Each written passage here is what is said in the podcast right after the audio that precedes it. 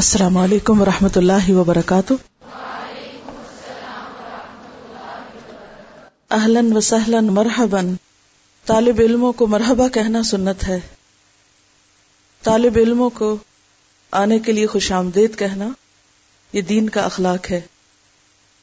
صفان بن اسال کہتے ہیں کہ میں نبی صلی اللہ علیہ وسلم کے پاس آیا اور آپ مسجد میں سرخ چادر کے سہارے تشریف فرما تھے۔ میں نے عرض کیا، اللہ کے رسول صلی اللہ علیہ وسلم، میں علم حاصل کرنا چاہتا ہوں، میں سیکھنے کے لیے آیا ہوں۔ آپ نے فرمایا، طالب علم کے لیے خوش آمدید۔ یہ جو میں نے آپ کو سب سے پہلے ویلکم کیا ہے، تو یہ بھی اسی سنت کے تحت کیا ہے۔ یا رب لك الحمد كما ينبغي لجلال وجهك وعظيم سلطانك یا رب لك الحمد كما ينبغي لجلال وجهك وعظيم سلطانك الحمد لله الحمد لله نحمده ونستعينه ونستغفره ونعوذ بالله من شرور انفسنا ومن سيئات اعمالنا من يهده الله فلا مضل له ومن يضلله فلا هادي له واشهد ان لا اله الا الله واشهد ان محمدا عبده ورسوله الحمد لله اللهم ربنا لك الحمد بما خلقتنا ورزقتنا وهديتنا وعلمتنا وانقذتنا وفرجت عنا لك الحمد بالايمان ولك الحمد بالاسلام ولك الحمد بالقران ولك الحمد بالأهل والمال والمعافات بسطت رزقنا وأزهرت أمننا وجمعت فرقتنا وأحسنت معافاتنا ومن كل ما سألناك ربنا ولك الحمد يا ربنا على ما أعطيتنا فلك الحمد على ذلك حمدا كثيرا لك الحمد بكل نعمة أنعمت بها علينا لك الحمد بكل نعمة أنعمت بها علينا في قديم أو حديث أو سر أو علانية أو خاصة أو عامة أو حي أو ميت أو شاهد أو غائب. لك الحمد حتى ترضى. لك الحمد حتى ترضى. ولك الحمد إذا رضيت. ولك الحمد إذا رضيت. وصلی اللہ علی نبینا محمد وعلی آلہ وصحبہ وسلم. سب تعریفیں اللہ کے لیے ہیں، سب شکر اللہ کے لیے ہے۔ اے اللہ، اے ہمارے پروردگار، تمام تعریفیں تیرے ہی لیے خاص ہیں کہ تو نے ہمیں پیدا کیا، تو نے ہمیں رزق عطا کیا، تو نے ہمیں ہدایت سے نوازا، تو نے ہمیں علم عطا کیا، دین کی سمجھ دی۔ علم دین کی دولت سے مالا مال کیا، گمراہی سے نکالا، ہمیں غموں سے دور کیا، دنیا کی محبت سے دور کیا۔ ساری تعریفیں تیرے ہی لیے ہیں، ایمان کے ساتھ، اسلام کے ساتھ، قرآن کی نعمت کی وجہ سے۔ ساری ہی تعریفیں تیرے لیے۔ تو نے ہمیں اہل و عیال دیے، مال و دولت دیا۔ آفیت کے ساتھ رکھا، صحت دی، رزق دیا۔ امن اور سکون دیا۔ ہمیں ایک جگہ پر جمع کیا، اپنی خاطر یہاں بلایا اور اپنی ہی خاطر ہمیں یہاں سمیٹا۔ یا رب، تیرے ہی لیے ہم کہ تو نے ہمیں اس دن، اس صبح اور اس وقت دیکھنے، سننے اور بولنے کی صلاحیت بخشی کہ ہم یہ سب کچھ کرنے کے قابل ہوئے۔ بہت سے ہم میں سے ایسے ہیں جو ہمارے ساتھی تھے، لیکن آج وہ ہم میں موجود نہیں۔ وہ دنیا سے جا چکے ہیں، وہ رخصت ہو چکے ہیں۔ جن کی مہلت عمل ختم ہو چکی ہے۔ شکر تیرے لیے کہ تو نے یہ مہلت ہمیں اب تک عطا کی ہے۔ یا رب، تعریفیں تیرے لیے کہ تو نے ہمیں پیدا کیا اور تو نے ہمیں اب تک صحت اور عافیت کے ساتھ نوازا۔ اور جو بھی ہم میں سے زندہ ہیں یا فوت ہو چکے ہیں، ان سب پر تو نے اپنی نوازشیں کی۔ سب کچھ تیرے ہی وجہ سے ہے۔ یا رب تیرے ہی لیے تعریف جب تک کہ تو راضی ہو جائے، اور تیرے ہی لیے تعریف جب تو راضی بھی ہو جائے۔ یعنی صرف شکر اس وقت تک کے لیے نہیں، جب تک کہ تو راضی ہو جائے، اور تو راضی ہو جائے تو ہم تجھے بھول جائیں۔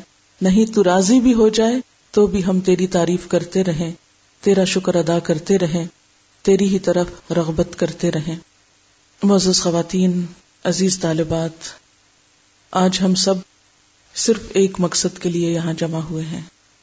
اور وہ مقصد علم دین کو سیکھنا، اس پر عمل کرنا، اس کی روشنی کو دوسروں تک پہنچانا، اور اس حال میں کہ ہم اپنے رب سے جا ملیں۔ اس مقصد کو پانے کے لیے، مزید سیکھنے اور سمجھنے کے لیے، اور اپنے ایمان کو تازہ کرنے کے لیے ہم سب یہاں جمع ہوئے ہیں۔ اللہ کرے کہ ہم ان دنوں کو واقعی اپنے رب کی بہترین رضا کے لیے اور اس کے اس نعمت کے عطا کرنے پر بہترین شکر گزاری کرتے ہوئے اس وقت کو استعمال کریں۔ ہم سب اللہ تعالی سے محبت کرتے ہیں۔ یہ ہم سب کا دعویٰ ہے۔ ہم سب اس کے دین سے محبت کرتے ہیں۔ ہم سب کے دلوں میں ایک جذبہ ہے کہ ہم اس کے دین کی خدمت کریں۔ ہم سب کی ایک خواہش ہے کہ ہمارا دین دین اسلام دنیا کے ایک ایک انسان تک پہنچے۔ ہمارا دل چاہتا ہے کہ اسلام کی نعمتوں سے ساری انسانیت مستفید ہو۔ لیکن یہ سب کچھ ہوگا کیسے؟ یہ کون کرے گا؟ ظاہر ہے کہ اس کام کا بیڑا وہی اٹھائیں گے جنہیں اللہ نے روز اول سے دین عطا کیا۔ ہم مسلمانوں کے گھر میں پیدا ہوئے اور پھر اس سے بڑھ کر اس نے ہم پر یہ احسان کیا کہ ہمیں دین کی سمجھ عطا کی، اس کو سیکھنے کا شوق عطا کیا۔ لیکن کسی بھی کام کو صحیح طور پر کرنے کے لیے اور کسی بھی کام سے بھرپور فائدہ اٹھانے کے لیے صرف اچھی نیت، صرف شوق اور جذبہ اور جذبات کافی نہیں ہوا کرتے۔ دنیا کا کوئی بھی کام محض جذبات کی بنا پر نہیں ہوتا۔ صرف شوق کی بنا پر نہیں ہوتا۔ شوق بنیاد تو بنتا ہے، لیکن شوق منزل نہیں ہے۔ اگر ہم چاہتے ہیں کہ واقعی اللہ کے دین سے ہم خود، ہمارے اہل و عیال، ہماری نسلیں، ہمارے ملک کے لوگ اور اللہ کی وہ ساری مخلوق جو زمین پہ بستی ہے، کیونکہ دین صرف چند لوگوں کے لیے نہیں آیا۔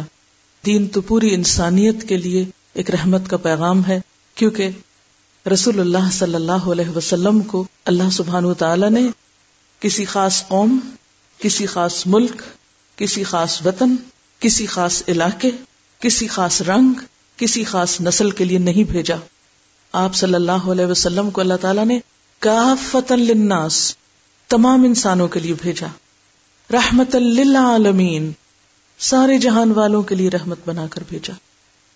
لہذا، دین کی صحیح خدمت اس وقت تک نہیں ہو سکتی، جب تک کہ ہم تمام انسانوں، الخلق ایال اللہ، تمام انسان جو اللہ کا کنبا ہے، تمام لوگ جو اللہ کے بندے ہیں، ان سب کے لیے اپنے دل میں خیر خواہی اور ہمدردی اور تڑپ پیدا نہ کرے۔ اور پھر یاد رکھیے کہ صرف ہمدردی کے جذبات، صرف اچھی تمنا صرف تڑپنا، صرف ان کے لیے رونا، یہ کافی نہیں۔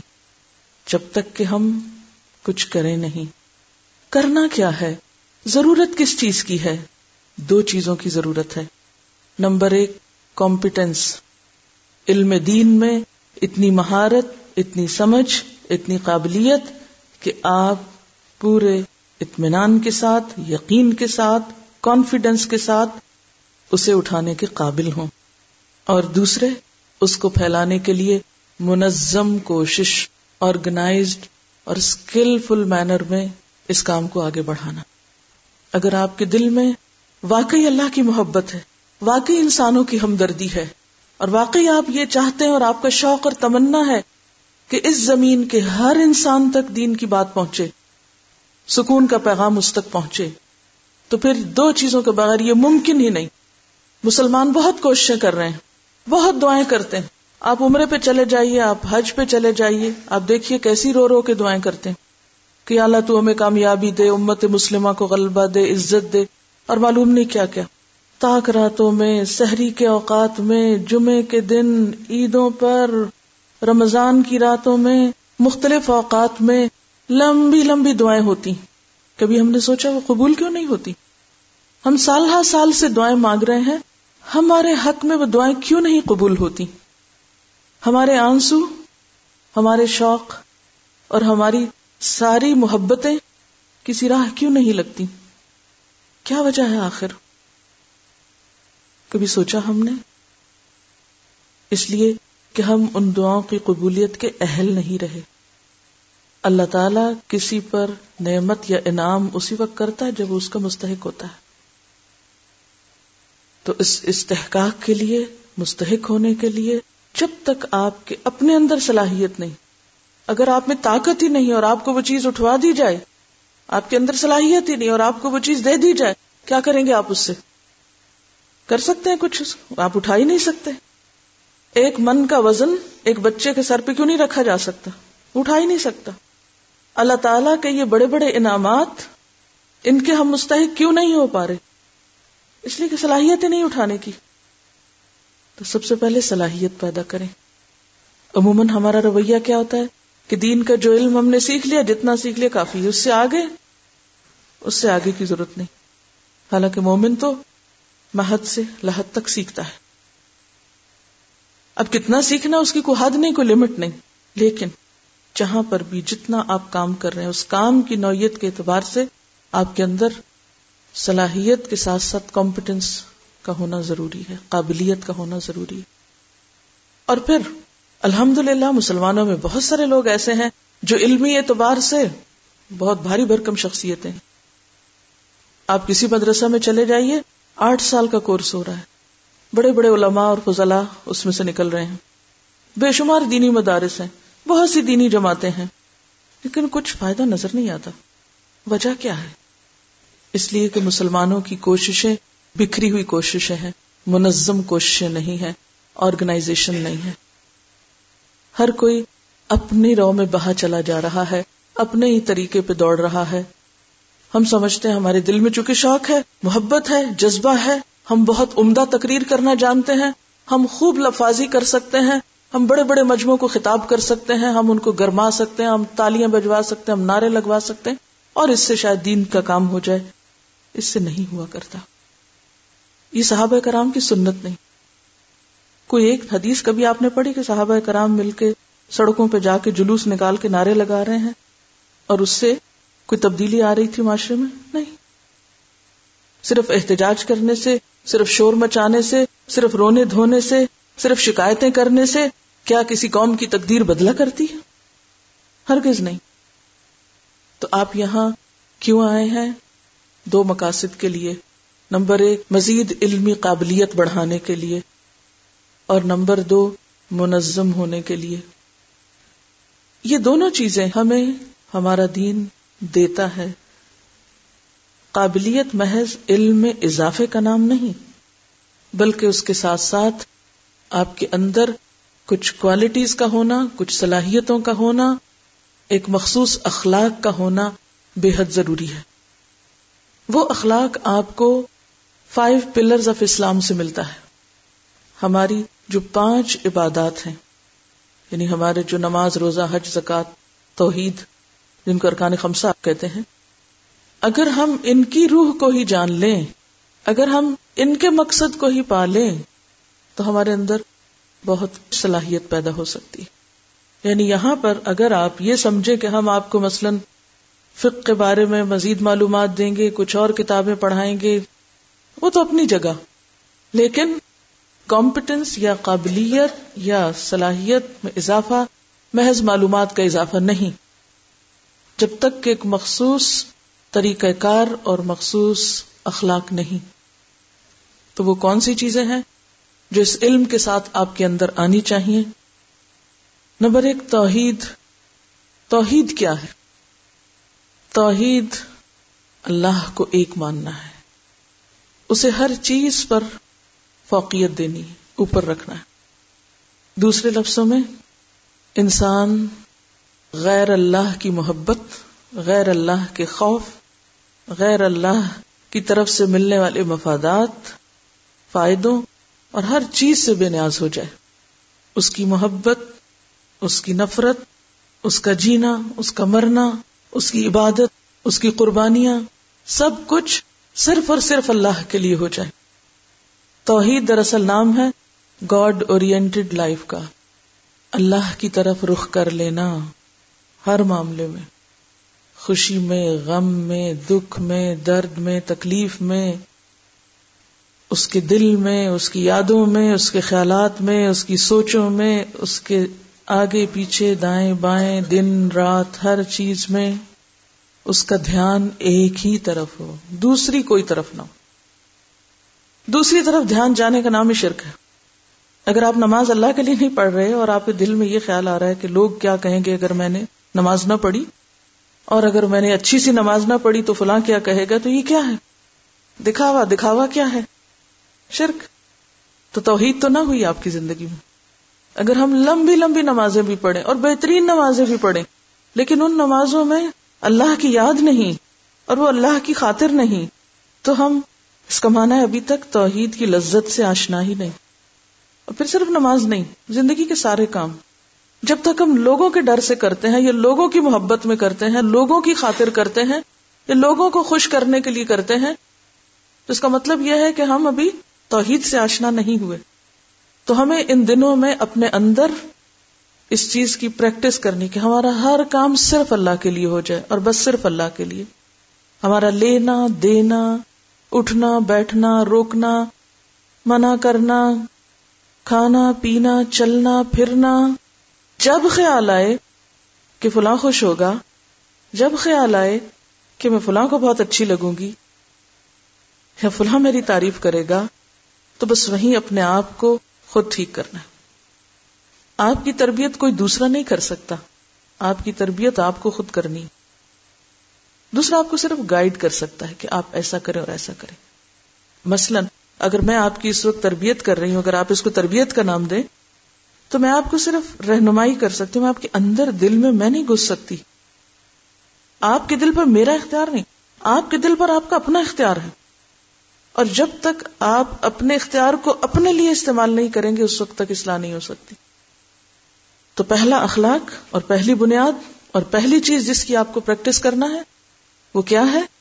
توحید خالص، غیر اللہ کی محبت، غیر اللہ کا خوف، غیر اللہ کی طرف سے آنے والی تعریف، اور کسی کی نظروں میں جچنا اور بننا اور کسی اور کو خوش کرنے کے لیے کام کرنا۔ اور پھر کسی کے ڈر سے، کسی کام کو چھوڑ دینا یا کسی کے روب میں آ کے، کسی نیکی سے پیچھے ہٹ جانا، یہ بھی اسی میں شامل ہو جاتا ہے۔ دوسری چیز کیا ہے؟ نماز سلاد نماز کیا سکھاتی؟ نماز وہ تو سکھاتی ہے جو توحید آپ کو سکھاتی ہے کہ آپ سب کچھ چھوڑ کے انی وجہ تو وجہ لذی فطر السماوات والارض حنیفا وما انا من المشرکین۔ یہ کہہ کے آپ اللہ کے سامنے کھڑے ہو جائیں۔ لیکن اس کے ساتھ نماز کا اہم ترین حصہ کون سا ہے؟ سجدہ۔ کیونکہ انسان سب سے زیادہ اپنے رب کے قریب کب ہوتا ہے۔ یہ تو سب کو معلوم۔ علم سب کو ہے ماشاء اللہ علم میں پیچھے نہیں ہے۔ اصل مشکل ہے اس کو عمل میں ڈالنا کہ جب عمل کا وقت آئے، پھر وہ باتیں ہمیں یاد آئیں۔ صرف کلاس میں جواب دینے کی حد تک نہیں۔ تو ہم نے آغاز کیا تھا توحید سے۔ اور توحید کا ثبوت دیا ہم نے نماز میں۔ اللہ اکبر کہہ کے سب کو چھوڑ کے بس صرف اللہ کے ہو کے کھڑے ہو گئے۔ اور اس میں اہم ترین مقام پہ پہنچ کے ہم نے پیشانی اور ناک زمین پہ رکھ دیا۔ اور اللہ تعالیٰ کہتے ہیں، اب تم بندے مجھ سے سب سے زیادہ قریب ہو گئے۔ تو گویا نماز سکھاتی ہے آجزی، توازو۔ میں کچھ نہیں، میں کچھ نہیں، سب کچھ میرا رب ہے۔ لیکن کیا کہیے گا مسلمانوں کو جو دن میں پانچ نمازیں پڑھ کر بھی آجزی کا ثبوت نہیں دیتے؟ کسی معاملے میں دوسرے کی سننا نہیں چاہتے، جھکنا نہیں چاہتے، میں نکلتی نہیں۔ تو یہ کس قسم کی نمازیں پڑھی جاتی؟ جس نے نماز سے آجزی نہیں سیکھی، بندگی نہیں سیکھی، جھکنا نہیں سیکھا، اس کے معاملات اور رویوں میں لچک نہیں آئی، اس نے کیا پایا نماز سے؟ تو دوسرا اخلاق جو آپ کو یہاں رہ کے سیکھنا ہے، وہ ہے آجزی۔ کوئی آپ پیش آؤٹ کر رہا ہے، میں چپ کر جائیں۔ کوئی آپ کو جلی کٹی سنا رہا ہے، کوئی بات نہیں۔ کوئی مذاق اڑا رہا ہے، تو کیا ہوا؟ اور اللہ کے رسول صلی اللہ علیہ وسلم کا اسوہ حسنا ہمارے سامنے ہے۔ وہ ایسے تمام مواقع پہ کیا کیا کرتے تھے؟ جب آپ کو مزمم کہا گیا، تو کتنے آرام سے آپ کہتے ہیں، میں تو محمد میں تو مزمم ہوں ہی نہیں۔ کتنے آسانی سے اس کو لے لیتے ہیں۔ لوگ آپ کو گالیاں دیتے ہیں، لوگ آپ کا مذاق اڑاتے ہیں، لوگ آپ کو مجنون کہتے ہیں، لوگ آپ کو ہر طرح کے تانے دیتے ہیں۔ آپ کیا کرتے ہیں؟ سیریس ہو جاتے ہیں ان مواقع لڑنے جھگڑنے کھڑے ہو جاتے ہیں۔ ایسے لوگوں سے نفرت کرتے ہیں۔ نہیں تو پتھر کھا کے بھی نفرت نہیں کی۔ اور ہمارا حال کیا چھوٹی سی بات کوئی کہہ دے تو ہم؟ دوسرا تو کیا؟ اپنوں کی نہیں برداشت کرتے۔ مسلمان مسلمان کو برداشت نہیں کرتا، تو باہر کی کیا کہیے؟ تو دوسرا چیک جو آپ نے ان دنوں میں اپنے پہ رکھنا ہے اور جو اخلاق آپ نے سیکھنا ہے، وہ ہے آجزی کا ہمبلنس کا۔ اچھا یہ آپ کے دل میں بھی ہو اور زبان پر اور رویے میں بھی ہو۔ دل میں تو ہوگی ہی، لیکن معاملات میں کیسی ہوگی؟ معاملات میں کس طرح ہوگی آج جی سب سے پہلے تو اپنے والیومز ٹونز انداز گفتگو پہ غور کریں۔ اس کو نیچے کی طرف لے آئیں۔ اس میں جھکاؤ پیدا کریں۔ پھر اپنی چال، لوگوں سے ملنے کا انداز، بات کرنے کا انداز، ہر چیز کے اندر آج زی کیوں؟ اس لیے کہ میں تو دن میں پانچ دفعہ زمین پہ اپنا ماتھا رکھتی ہوں۔ میں تو زمین پر پانچ دفعہ پیشانی رکھتی ہوں، ناک رگڑتی ہوں۔ میرے میں کیا؟ میرے میں تو کچھ بھی نہیں۔ یہ اخلاق جب آپ کے اندر پیدا ہوگا تو آپ دین کے کام کے ہیں، ورنہ نہیں۔ نماز کے بعد۔ تیسری چیز کیا ہے؟ ہمارے دین کا تیسرا حصہ کیا ہے؟ روزہ۔ روزہ کیا سکھاتا ہے؟ صبر، برداشت سیلف کنٹرول سیلف کنٹرول خود اپنی باغیں کھینچنی ہے۔ خود کو خود کنٹرول کرنا ہے۔ کہاں کہاں؟ کہاں کہاں سیلف کنٹرول ہر معاملے میں، ہر جگہ۔ روزے میں بھوک لگتی تو کیا کرتے ہیں؟ بھوک سے تڑپ رہے ہوتے اندر سے کیا کرتے ہیں؟ سخت پیاس لگی ہوتی کیا کرتے ہیں؟ صبر، روک لیتے ہیں اپنے آپ کو۔ لیکن عام زندگی میں کیا کرتے ہر چیز میں جلد بازی۔ یہ کام ابھی ہو، فوراً ہو، جلدی ہو، اسی وقت ہو۔ اور اگر نہیں تو میں جا رہی۔ نہیں تو میں دوسرے کے خلاف جو میرے دل میں آئے گا اگلنا شروع کر دوں گی، بولنا شروع کر دوں گی، دوسروں کو برا بھلا کہنا شروع کر دوں گی۔ کیا اسی کا نام سیلف کنٹرول ہے؟ کیا یہی ہم نے تیس تیس، چالیس چالیس سال کی زندگی میں روزے رکھ رکھ کے سیکھا ہے؟ کچھ پتا چلتا ہے کہ ہم مسلمان ہیں؟ اور مسلمانوں والا اخلاق ہے ہمارا۔ میری مرضی کیوں نہیں مانی گئی؟ میری بات کیوں نہیں سنی گئی؟ میرا کام کیوں نہیں ہوا؟ مجھے اہمیت کیوں نہیں دی گئی؟ سارے جھگڑے کس بات کے ہیں؟ اسی چیز کے تو ہیں۔ یہیں سے تو ساری غلط فہمیاں پیدا ہوتی ہیں۔ دیکھیے، جب ہم کسی کے بارے میں بدگمانی کرتے ہیں، تو کس وجہ سے کرتے ہیں؟ جلدی ججمنٹ پاس کر لیتے، جلدی ہم اس کے بارے میں ججمنٹل ہو جاتے ہیں۔ یہ کام نہیں کیا، اس کے پیچھے یہ اور یہ اور یہ وجہ ہوگی۔ اس لیے یہ نہیں ہوا۔ بس ٹھیک ہے، میں اب اس کو یوں مزہ چکھاؤں گی۔ آپ بھلا اتنے گھنٹے یہاں کیوں بیٹھے؟ یہ کیا ہے؟ کیا بیٹھنے کا روزہ نہیں ہے؟ چپ بیٹھے ہیں، منہ کا روزہ نہیں ہے۔ گھر والوں کو چھوڑ کے آئے ہیں۔ یہ ساری چیزیں سیلف کنٹرول غم ہے تو کنٹرول خوشی ہے ضرورت سے زائد تو کنٹرول اپنے جذبات کا کنٹرول غم، غصے کا کنٹرول ہر چیز کا کنٹرول بھوک کا کنٹرول پیاس کا کنٹرول تو پھر اہم ترین چیز جو ہم نے سیکھنی ہے یہاں، نمبر تین وہ ہے سیلف کنٹرول صبر اور برداشت۔ کسی پہ غصہ آیا برداشت، ہوں، سردی لگی، برداشت۔ تھک گئے ہیں، برداشت۔ گرمی لگ رہی ہے، برداشت۔ جیسے روزے میں بھوک اور پیاس برداشت کرتے ہیں۔ چاہے کتنی بھی شدید ہو، تکلیف کتنی بھی شدید ہو، واہ ویلا نہیں، شور نہیں، ہنگامہ نہیں۔ کیونکہ افسوس کے ساتھ کہنا پڑتا ہے کہ اس وقت مسلمانوں نے سوائے شکایت، احتجاج اور شور شرابے کی سیکھا ہی کچھ نہیں۔ ہر چیز پہ فوری ریئیکشن ٹھہر کر، سوچ کر، جلدی نہیں۔ فوراً جلدی رائے قائم نہیں کرنا۔ معاملے کی حقیقت کو بھی پہنچنا ہے۔ ورنہ آپ صرف اپنا نقصان کریں گے۔ چوتھی چیز ہے زکات زکات کیا سکھاتی؟ شیئرنگ شیئرنگ کیا ہوتی؟ میں نے مال کمایا ہے، میرا مال ہے، لیکن سارا میں نہیں لوں گی۔ تم بھی لو ضرورت مند بھی لے۔ اس نے تو کچھ کام نہیں کیا، اس نے تو کوئی محنت نہیں کی، اس نے تو کوئی تکلیف نہیں اٹھائی۔ نہیں، پھر بھی شیئر کرو۔ کمزور ہے، بیمار ہے وسط نہیں پاتا، موقع نہیں پاتا کچھ کرنے کا۔ تو اس سے کیا پیدا ہوتا ہے؟ دوسروں کی خیر خواہی۔ صرف اپنے لیے نہیں سوچنا۔ دوسروں کے لیے سوچنا، اپنے لیے نہیں جینا، اوروں کے لیے جینا، شیئر کرنا، دوسروں کی ضروریات کو محسوس کرنا۔ کون بھوکا ہے؟ کون پیاسا ہے؟ کون ضرورت مند ہے؟ کس کے پاس کتاب نہیں؟ کس کے پاس یونیفارم نہیں؟ کس کے پاس کیا نہیں؟ ہم عام طور پر غمگین کیوں رہتے ہیں؟ کیونکہ ہم یہ سوچتے رہتے ہیں، ہمارے پاس فلاں چیز بھی نہیں ہے فلاں بھی نہیں ہے فلاں بھی نہیں ہے فلاں ہر وقت شکوے۔ یہ نہیں ہے، وہ نہیں۔ سارا وقت دھیان ہی اس پر ہے کہ میرے پاس کیا نہیں ہے۔ سیلف سینٹرڈ لوگ ہیں ہم۔ سیلف سینٹرڈ سیلف سینٹرڈ کون ہوتا ہے؟ جو صرف اپنے بارے میں سوچے کہ میری زندگی میں کیا کیا کمی ہے۔ میرے پاس کیا نہیں ہے۔ وہ اسی میں غمگین رہے، اسی میں دکھی رہے۔ جس کو دوسروں کے غم لگ جائیں، جس کو دوسروں کی تکلیفیں یاد آنے لگے اس کو اپنے نہیں یاد رہتے پھر۔ اسلامی معاشرہ ایسا ہی ہوا کرتا تھا۔ ہمارے غموں کی وجوہات، ہماری بہت سی نفسیاتی مسائل، پریشانیاں، اس کی بنیادی وجہ یہی ہے۔ ہم زکات بھی دے دیتے ہیں، لیکن اس کے باوجود اس کی روح کو نہیں پہنچتے۔ ہمیں شیئرنگ نہیں آتی۔ ہم کوئی چیز کسی کے ساتھ شیئر نہیں کر سکتے۔ تو اسلام کس سے روکتا ہے؟ بخل سے روکتا ہے۔ اور کیا چاہتا ہے؟ سب کچھ شیئر کرو دوسروں کے ساتھ۔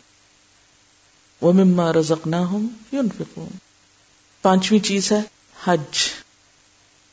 حج کیا سکھاتا ہے؟ اجتماعیت۔ اختلاف کے باوجود اجتماعیت۔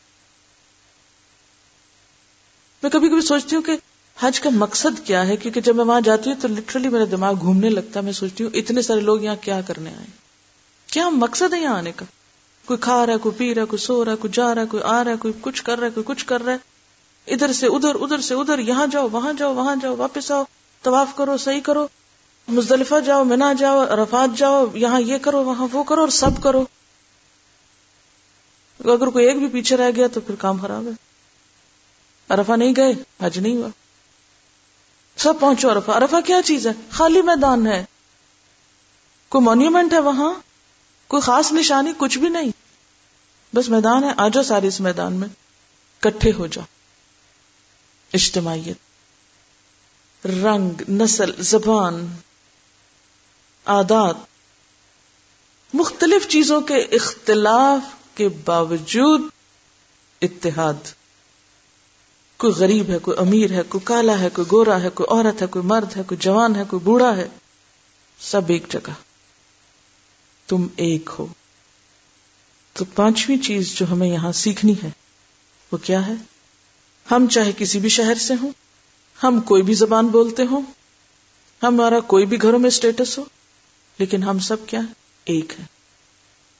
جب تک مسلمانوں کے اندر اجتماعیت نہیں ہوگی، اور اجتماعیت کا یہ مطلب نہیں ہوتا کہ سب روبوٹ ہو جائیں اور سب ایک ہو جائیں اور ایک ہی طرح کے بس صرف یونیفارم پہن لیں تو وہ ایک ہو گئے۔ نہیں۔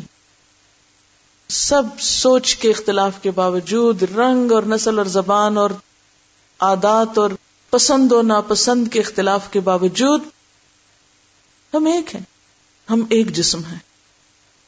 اور جب تک اتحاد نہیں ہوتا، اتفاق نہیں ہوتا، اس وقت تک کوئی کام نہیں ہو سکتا۔ اب آپ دیکھیے، ان سارے کاموں کو لانے کے لیے کیا چاہیے؟ نیت ارادے کے ساتھ کوشش اور سخت محنت۔ یہ باتیں بھی محض سوچنے سے نہیں آئیں گی آپ کو کہ آپ نے سوچ لی اور وہ ہو گئی۔ یہ بھی کب ہوگا؟ جب آپ اس کے لیے محنت کریں گے، تکلیف اٹھائیں گے اور جمے رہیں گے اور اپنے وقت کا بھرپور استعمال کریں گے۔ آپ کو اپنی صلاحیت بڑھانا ہے کہ آپ اس وقت میں زیادہ سے زیادہ بہترین کام کریں۔ وقت کا صحیح اور بھرپور استعمال کرنا ہے آپ کو۔ ٹائم کو کس طرح گزارنا ہے؟ نمبر ایک درست طریقے پر اور نمبر دو یہ کہ اس سے پورا پورا فائدہ اٹھانا ہے۔ درست استعمال کیا ہوتا ہے؟ کہ ہم اس وقت میں وہی کریں جس کے کرنے کا وقت ہے۔ یعنی جو کلاس ہے آپ کی، اس وقت میں آپ وہی کر رہے ہیں کوئی اور کام نہیں کر رہے ہو یہ نہیں یہاں بیٹھ کے آپ ٹیلی فون پہ میسجنگ کر رہے ہو یہ درست استعمال نہیں ہوگا۔ جب آپ کلاس روم میں ہیں تو آپ کو کیا کرنا ہے پھر؟ توجہ سے سننا۔ ہے اور توجہ سے سننے کے لیے پھر آپ کو صبر اور برداشت چاہیے۔ بہت سے ایسے فیکٹرز ہو سکتے ہیں جو آپ کو ڈسٹریکٹ کریں، جو آپ کی توجہ ادھر ادھر کریں، لیکن پھر بھی آپ کو بھرپور طریقے سے اپنے کام کو کرنا ہے۔ تو آپ کو اپنے اس محدود وقت کا صحیح استعمال کرنا ہے اور بھرپور استعمال کرنا ہے۔ یہ وقت آپ کے پاس ایک خزانے کی طرح ہے۔ آپ اس کو خزانہ سمجھے جیسے مال ہوتا ہے نا یہ مال سے بھی قیمتی چیز ہے آپ کے پاس۔ مال تو گم جائے، کھو جائے، ادھر ادھر ہو جائے، تو دوبارہ آپ لے سکتے ہیں۔ آپ کو مل سکتا ہے، کمپنسیشن ہو سکتی۔ لیکن اگر یہ وقت گزر گیا تو یہ آپ کو دوبارہ نہیں ملے گا۔ یعنی اس کا یہ مطلب نہیں کہ سیکھنے کا کوئی اور چانس آپ کو نہیں ملے گا۔ سیکھنے کے کئی اور چانسز مل سکتے ہیں۔ مگر یہ جو چانس ملا ہے دس از دی اونلی چانس جو اسی وقت میں ملے گا۔ اور اس وقت کو گوا دیا تو اس کے بعد یہ چانس نہیں ملے گا یہ آپ کھو چکے ہوں گے۔ تو عقل مند کون ہے جو اس چانس سے بھرپور فائدہ اٹھائے؟ اور اس کو اسی کام میں گزارے کسی اور چیز میں نہیں۔ ہم سب کے اندر کوئی نہ کوئی کمی ہوتی۔ اور بہت سے لوگوں کے ذہن پر تو وہ اتنی چھائی بھی ہوتی ہے کہ وہ احساس کمتری کا شکار ہو جاتے ہیں۔ کہ میری زندگی میں اس چیز کی کمی ہے، اس چیز کی کمی ہے۔ یاد رکھیے جو شخص وقت کا صحیح استعمال کرتا ہے اور بھرپور استعمال کرتا ہے، وہ اپنی زندگی میں پائی جانے والی کمیوں کی تلافی کر سکتا ہے۔ جو بھی زندگی میں کمی ہے آپ کی، اس سب کی تلافی ہو سکتی ہے اگر آپ اپنے وقت کا صحیح اور بھرپور استعمال کریں۔ میں یہاں لفظ صرف صحیح استعمال نہیں کہہ رہی، میں یہاں پر صحیح اور بھرپور استعمال کر رہی ہوں۔ بھرپور کا لفظ آپ کو یاد رکھنا، بھرپور کا کیا مطلب ہے؟ پورا پورا استعمال کرنا ہے۔ جیسے آپ کے پاس اگر کوئی مزیدار ڈرنک ہے جو آپ کو خواہش ہے پینے کی، تو آپ کیسے پیئیں گے اس کو؟ ایک ایک قطرہ اس کا پی جائیں گے۔ یعنی مزے کی چیز کو کیسے ہم لیتے ہیں؟ آخری قطرے تک اس کا۔ اور کچھ تو چاٹنے بھی لگ جاتے۔ پھر حسرت سے دیکھتے ختم ہو گیا۔ تو آپ کو ایک ایک لمحے کا پورا پورا استعمال، اس کو ادھر ادھر گرانا نہیں، اس کو پھینکنا نہیں، اس کو بچانا نہیں، اس کو چھوڑنا نہیں، پورا پورا استعمال کرنا ہے۔ صحیح فائدہ اٹھانا ہے اور پورا فائدہ اٹھانا ہے۔ صحیح فائدہ اور پورا فائدہ۔ ادھورا فائدہ نہیں۔ پورا فائدہ اٹھانے کے لیے آپ کو وقت کی پابندی کرنی ہوگی پنکچل ہونا ہوگا، چھٹی نہیں کرنی۔ جو ایک دن آئیں گے، ایک دن نہیں آئیں گے، ایک دن ٹائم پہ آئیں گے، دوسرے دن ٹائم کے بعد آئیں گے۔ دیکھیے، دنیا کے کام تو کبھی ختم نہیں ہو سکتا سب کچھ ہوگا جو ایک نارمل زندگی میں ہوتا ہے۔ لیکن وہ سب کسی اور وقت پہ رکھ دیجیے۔ اپنے ٹائم کو مینج کیجیے جو کام آپ ان اوقات میں کرتے ہیں، وہ کام آپ دوسرے اوقات میں کیجیے اس وقت میں یہی کام کیجیے اس وقت آپ باقی سب باتوں کو بھول جائیے۔ کیونکہ اگر آپ یہاں بیٹھ کے اور باتیں سوچ رہے ہیں، میرا فلاں کام رہتا ہے، مجھے فلاں جگہ جانا ہے، مجھے یہ بھی کرنا ہے، مجھے وہ بھی کرنا ہے، تو یہاں بیٹھنے کا فائدہ ہی کوئی نہیں۔ آپ اپنے وقت کا بھرپور استعمال نہیں کر رہے۔ آپ ڈیوائڈیڈ ہیں۔ ہر چیز کو اللہ کے حوالے کیجیے، کیونکہ آپ سیکھنے کے لیے نکلے ہیں۔ آپ کچھ پانے کے لیے نکلے ہیں۔ اور ہر پانے والے کو کچھ نہ کچھ کھونا پڑتا ہے۔ ہر چیز کی ایک قیمت دینی پڑتی۔ اور سب سے قیمتی چیز چونکہ علم ہے، تو علم کے لیے بھرپور قیمت دینی پڑے گی آپ کو۔ جو یہ چاہے کہ میں نہ وقت دوں، نہ ٹائم پہ پہنچوں، نہ پورا کام کروں اور میرے اندر کمپیٹنس پیدا ہو جائے، علمی لحاظ سے، اخلاقی لحاظ سے تربیت کے لحاظ سے تو یہ نہیں ہو سکتا۔ یہ فطرت کا قانون ہے، کچھ پانے کے لیے آپ کو دینا ہی دینا ہے۔ آپ دیں گے نہیں تو آپ کو ملے گا نہیں۔ آپ کو اپنی بھرپور توجہ دینی ہے اس طرح، اگر آپ واقعی صحیح فائدہ اٹھانا چاہتے ہیں۔ اس موقع پر میں آپ کو چند ایک واقعات مسلمانوں کی شاندار ماضی میں سے سناؤں گی۔ یہ واقعات آپ نے شاید پہلے بھی کہیں سنے یا پڑھے ہوں، لیکن یاد دہانی کے لیے، کیونکہ انسان پڑھتا ہے، بھول جاتا ہے۔ محض یاد دہانی کے لیے چند واقعات آپ کی نظر ہیں۔ ہم تاریخ میں پڑھتے ہیں نا کہ مسلمانوں نے بہت عزت کی زندگی بسر کی اور بہت کامیاب ہوئے۔ تو ان کی کامیابیوں کا راز کیا تھا؟ وہ کس قسم کے انسان تھے؟ وہ کیا کرتے تھے کہ وہ اتنے کامیاب تھے؟ ہم کیا کرتے ہیں کہ ہم ناکام ہی ناکام ہوتے چلے جا رہے ہیں؟ بہت کچھ کر کے بھی۔ تو سب سے اہم چیز جو ان کی زندگیوں میں تھی وہ امانت تھی۔ جس کے پاس امانت نہیں، اس کا دین ہی نہیں۔ تو دیندار انسان کیا ہوتا ہے؟ امین انسان ہوتا ہے۔ ایماندار کون ہوتا ہے؟ جس کے اندر امانت ہوتی ہے۔ امانت کیا ہے؟ ہر چیز کو اس کا حق دینا۔ اللہ کا حق پوری طرح ادا کرنا، بندوں کا حق دینا، اور جو کام آپ نے اپنے ذمے لیا، اس کا پورا حق ادا کرنا۔ مثلا اگر آپ یہاں طالب علم کی حیثیت سے داخل ہوئے ہیں، تو اس کا پورا حق ادا کرنا۔ تو بہت اہم خوبی جو مجھے صحابہ کرام میں اور تابعین میں اور پہلے دور کے لوگوں میں نظر آتی ہے، وہ امانت کی آتی۔ جو ذمہ داری لی، جو کہا، جو سوچا، پھر اسے کر کے دکھایا۔ چاہے اس کے لیے کتنی بھی محنت اور کتنی بھی مشقت کرنی پڑی۔ لیکن جو کہا، پھر اسے کیا۔ یہ نہیں کہا کچھ اور کیا کچھ۔ اور اس کے لیے انہوں نے کیا کیا مشقتیں برداشت کی۔ کثیر بن قیس کہتے ہیں کہ میں شام میں ابو دردا رضی اللہ تعالی عنہ کے ساتھ بیٹھا ہوا تھا، تو میں نے دیکھا کہ ایک شخص مدینہ سے آتا ہے۔ اور وہ یہ کہتا ہے کہ مجھے یہ معلوم ہوا ہے کہ آپ ایک حدیث روایت کرتے ہیں جو آپ نے خود نبی صلی اللہ علیہ وسلم سے سنی ہے۔ یعنی آپ ایک ایسی حدیث روایت کرتے ہیں جو آپ نے خود سنی ہے حضور صلی اللہ علیہ وسلم سے۔ یعنی حدیث انہیں پتا تھی، ٹیکسٹ ان کے پاس پہلے ہی تھا۔ علم تھا۔ وہ کیا لینے آئے تھے؟ یقین۔ تو بعض اوقات علم تو ہوتا ہے ہمارے پاس، ہمیں یہ باتیں سنی ہوئی ہوتی ہیں۔ لیکن علم کی روح کیا ہے؟ یہ علم کا فائدہ کب ہوتا ہے؟ جب علم کے ساتھ یقین کی دولت شامل ہوتی۔ ہے ہمیں نالج ہوتا ہے مگر یقین نہیں ہوتا اس پہ پورا۔ تو ہم اس کو اپنی عملی زندگی میں بھی نہیں لاتے۔ تو وہ ان کے پاس گئے علم یقینی لینے کے لیے۔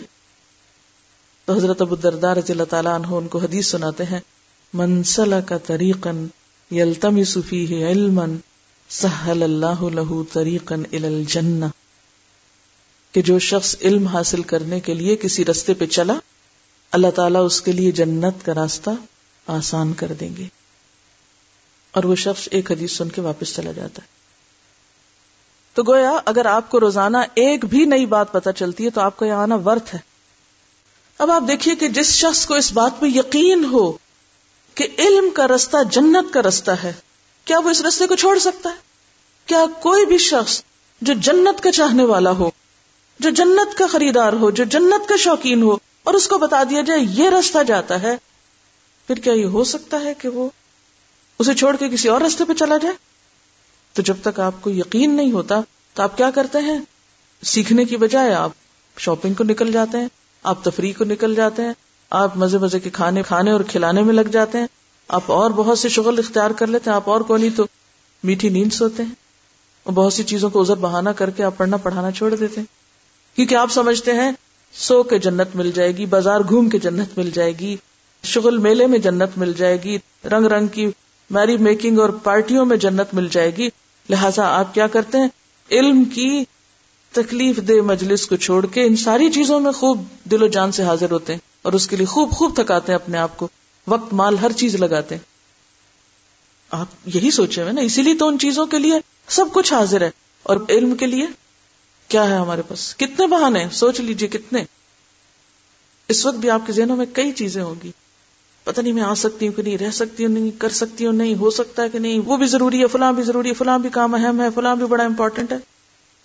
نہیں، لیکن جس کو یہ یقین ہو جائے کہ ہاں واقعی علم کا رستہ جنت کا رستہ ہے۔ جنت کا رستہ اسی سڑک سے گزرتا ہے، ادھر سے ہی جاتا ہے۔ تو پھر آپ اس وقت کو کسی اور کام میں نہیں گزار سکتے۔ آپ بھوکے رہ سکتے سیکھنے کے لیے نکلیں۔ لیکن اگر آپ کو یہ یقین نہیں تو آپ پھر کچھ بھی نہیں کر سکتے۔ تو سب سے پہلے آپ کو اپنے یہاں موجود ہونے پر اور اس کام کے درست ہونے پر یقین ہونا چاہیے۔ کہ اگر ہم گھر چھوڑ کر آئے ہیں، اگر ہم ماں باپ کو چھوڑ کر آئے ہیں، اگر ہم اپنا جاب یا کام چھوڑ کر آئے ہیں اور یہاں بیٹھے ہیں تو ہمارا نقصان نہیں ہو رہا، ہرگز نہیں ہو رہا۔ کیونکہ اگر آپ وقتی طور پہ بچوں کو بھی چھوڑ کر آئے ہیں، تو جو کچھ آپ سیکھیں گے وہ واپس کس کو جائے گا؟ ہم سمجھتے ہیں گھر والوں کے حقوق کیا، ان کو کھانا کھلانا، ان کو اچھا پہنانا اور کچھ اور کام ان کی خدمت خاطر، یہ حقوق ہم سمجھتے ہیں۔ حقوق کی ہم نے بڑی محدود سی لسٹ بنائی ہوئی ہے گھر والوں کی۔ اور اس کے بعد وہ جنت میں جائے جہنم میں، اس سے ہمیں کوئی غرض نہیں، وہ ان کے حقوق نہیں۔ وہ دین سیکھتے ہیں یا نہیں سیکھتے؟ وہ دین کی طرف آتے ہیں یا نہیں آتے؟ ان کے اخلاق کیا ہیں؟ ان کے کردار کیا ہیں؟ ان کی زندگیاں کس طرف جا رہی ہیں؟ اس کو ہم حقوق العباد کا نام ہی نہیں دیتے۔ جب آپ بچوں کے حقوق اور خاندان کے حقوق اور گھر والوں کے حقوق کی بات کرتے ہیں، تو آپ کی لسٹ میں کیا کیا شامل ہوتا ہے حقوق میں؟ کیا سمجھتے ہیں آپ حقوق کیا ہیں ان کے؟ عموماً کیا سمجھتے ہیں؟ انہیں کھانا ملا کہ نہیں؟ وہ اچھے گھر میں رہ رہے ہیں کہ نہیں؟ ہوں، اور کیا سمجھتے ہیں؟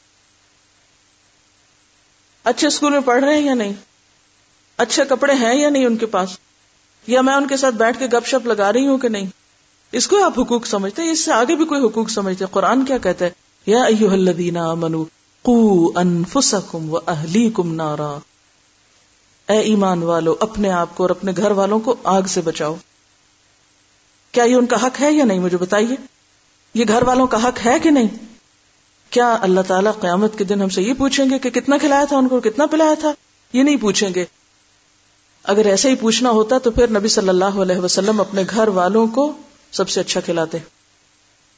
کیا آپ اپنے گھر والوں کے حقوق نہیں متاثر کر رہے تھے؟ آپ کا فرض نہیں بنتا تھا کہ آپ سب کام چھوڑتے، دین کے تعلیم، تبلیغ اور ہر چیز کا اور آپ جاتے وہی کاروبار جو پہلے کیا کرتے تھے اور بڑے کامیاب تاجر تھے آپ۔ آپ بہترین تجارت کرتے اور خوب خوب گھر والوں کو مالا مال کرتے۔ سورت الحضاب میں کیا آتا ہے؟ یا نسان نبی ان کن تن نہ تردن الحیات دنیا و زینتا فتح علینا امت کنہ و اسرح کنہ سراہن جمیلا۔ اے نبی کی بیویوں، اگر تمہیں دنیا کی زینت اور دنیا کی رونق چاہیے، آؤ میں تمہیں کچھ دے دلا کے فارغ کروں اور تمہیں خوبصورتی سے رخصت کروں۔ کیا یہ حقوق کی پامالی نہیں تھی؟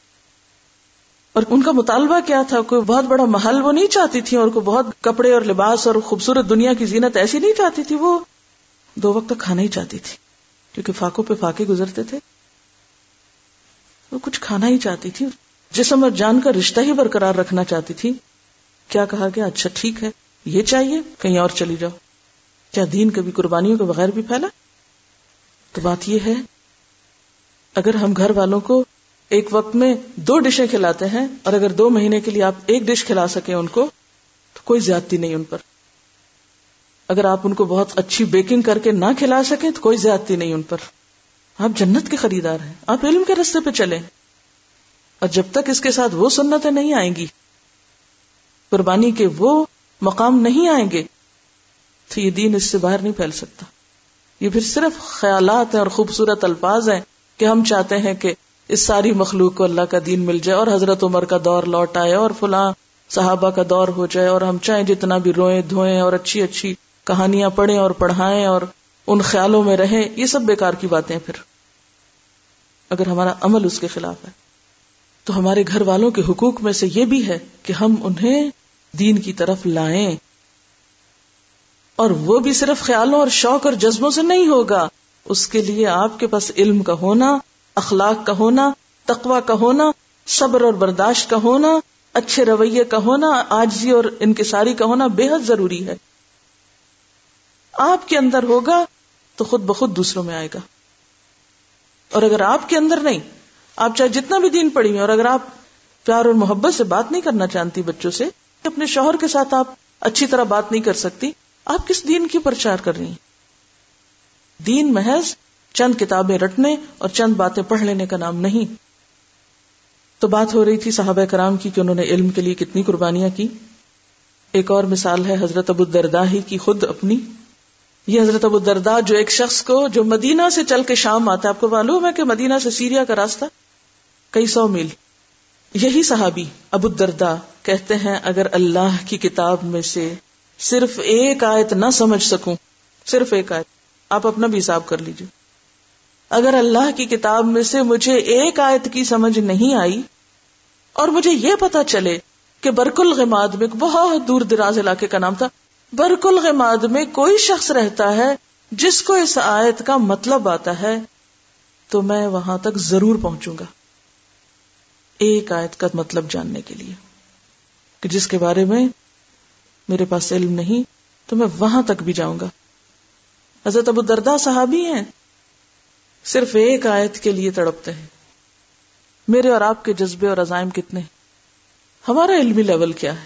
اور ہم علم کے لیے کتنی جستجو اور کتنی تحقیق اور کتنی ریسرچ اور کتنی ڈیپ تک جانے کے لیے ایسی بات سوچ سکتے ہیں۔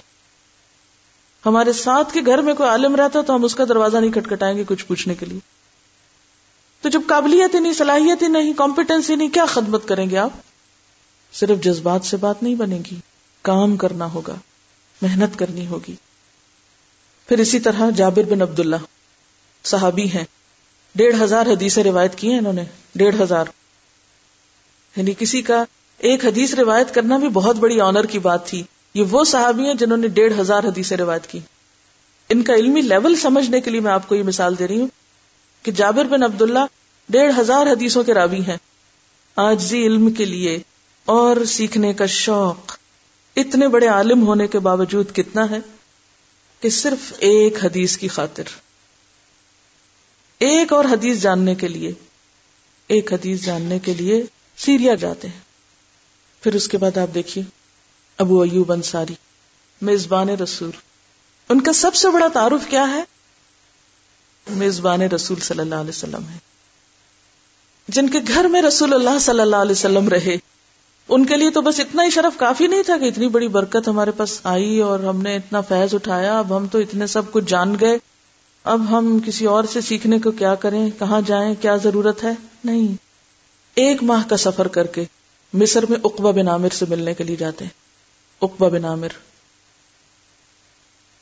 کون تھے اقبا بن عامر؟ کسی کو پتا کیا تعارف ہے ہمارا اپنے اسلاف کے بارے میں؟ جب پتہ ہی نہیں ہمیں وہ کون ہیں، کیا کرتے تھے۔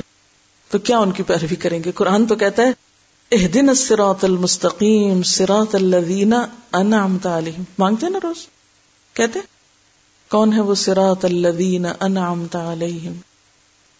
من النبیین والصدیقین والشہداء والصالحین۔ وحسن اولئک رفیقا ان کو تو دوست بنائی نہیں آپ نے۔ قرآن کہتا ہے، حسن اولئک رفیقا کتنے اچھے دوست ہیں وہ۔ کتنے اچھے ساتھی ہیں۔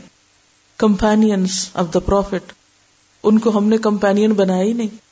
ان کے بارے میں جانتے ہی نہیں. اقبا بن عامر تاریخ اسلام کے ہیرو کہہ سکتے ہیں آپ ان کو. تھے کون؟ بکریاں چرایا کرتے تھے.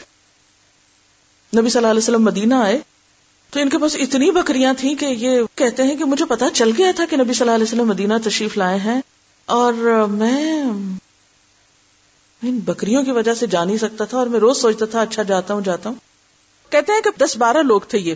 انہوں نے پہلے یہ طے کیا اچھا ہر روز ایک جائے، وہ سیکھ کے آئے اور پھر وہ ہمیں بتا دے آ کے کہتے کچھ دن میں نے یہ کام کیا، پھر میں نے سوچا، میں کتنا احمق ہوں۔ اتنا اچھا چانس گنوا رہا ہوں۔ اتنے مجھے انتظار کرنا پڑتا اور دوسرے سے سنتا ہوں۔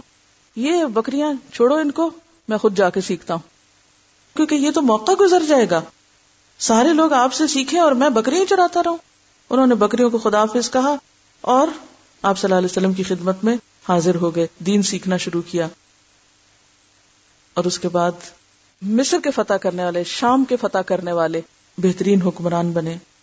بہترین فقیر بہترین عالم۔ کون تھے؟ بکریاں چرانے والے۔ اگر حضور صلی اللہ علیہ وسلم جیسا رہنما نہ ملتا تو بکریاں چراتے چراتے زندگی ختم ہو جاتی۔ اور کوئی اقبا بن عامر کو نہ جانتا۔ لہذا اقبا بن عامر کے بارے میں حضرت ابو ایوب انصاری کو پتا چلا کہ وہ ایک حدیث روایت کرتے ہیں جو انہوں نے آپ صلی اللہ علیہ وسلم سے سنی ہے۔ میں نے آپ سے نہیں سنی تو وہ کہاں جاتے ہیں؟ مصر جاتے ہیں۔ پورے ایک مہینے کا سفر کر کے ایک حدیث کی خاطر، صرف ایک حدیث۔ اور وہ بھی کیوں خود جاتے وہاں؟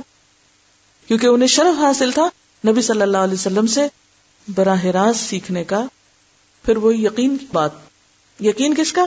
کہ آپ نے سنی ہے۔ اللہ کے رسول صلی اللہ علیہ وسلم فرمایا ہے، یہ سچی بات ہے۔ آپ مجھے وہ حدیث بتائیے۔ آپ بتائیے، آپ کے کانوں نے سنی۔ آپ اپنے منہ سے بول کے بتائیے۔ کیونکہ علم محض کتابوں سے نہیں۔ علم محض ادھر ادھر کی انفارمیشن سے نہیں۔ علم ایسے استادوں سے کہ جن سے آپ کو یقین کی دولت نصیب ہو۔ ایسا یقین کہ جو آپ کو علم کے میدان میں ثابت قدم رکھے۔ آپ کو استقامت عطا کرے۔ آپ کو شک سے نکالے کنفیوژن سے نکالے۔ پھر اسی طرح فضالہ بن عبید انصاری ہیں۔ یہ بھی صحابی ہیں۔ یہ بھی ایک حدیث کی خاطر دن رات سفر کرتے ہیں۔ سعید بن مسیب تابی ہیں۔ ایک حدیث کی خاطر کئی دن رات تک سفر کرتے ہیں۔ عبداللہ بن عمر بن لاس کا معلوم ہے کسی کو کون تھے؟ عبداللہ بن عمر بن لاس عمر بن لاس کے بیٹے تھے۔ یہ آپ صلی اللہ علیہ وسلم کی حدیثوں کو لکھ لیا کرتے تھے۔ تو انہوں نے صحیفہ صادقہ کے نام سے ایک مجموعہ لکھ رکھا تھا۔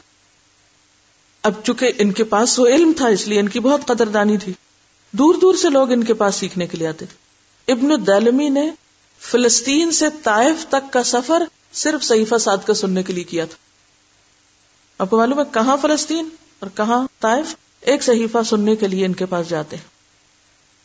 اسی طرح القمہ اور اسود جو ہے وہ عراق سے مدینہ کا سفر کرتے ہیں، حضرت عمر رضی اللہ تعالیٰ عنہ سے براہ راست سیکھنے کے لیے۔ پھر اسی طرح حسن بصری کاب بن اجرا سے صرف اتنی بات سننے کے لیے گئے بسرا سے کوفہ کا سفر کیا کہ آپ صلی اللہ علیہ وسلم جب ہدیبیہ کے سال عمرے کے لیے جا رہے تھے اور کسی تکلیف کی وجہ سے آپ نے سر مڈایا تھا، تو فدیا کیا دیا تھا؟ تو کاب بن اجرا نے کہا، ایک بکری۔ لفظ ایک بکری سننے کے لیے انہوں نے کوفہ سے یعنی پوری حدیث نہیں ہے، ایک بکری، ایک مسئلے کی تحقیق کے لیے کوفہ سے بسرا کا سفر کیا۔ اسی طرح امام زہری کا نام آپ نے سنا ہوگا۔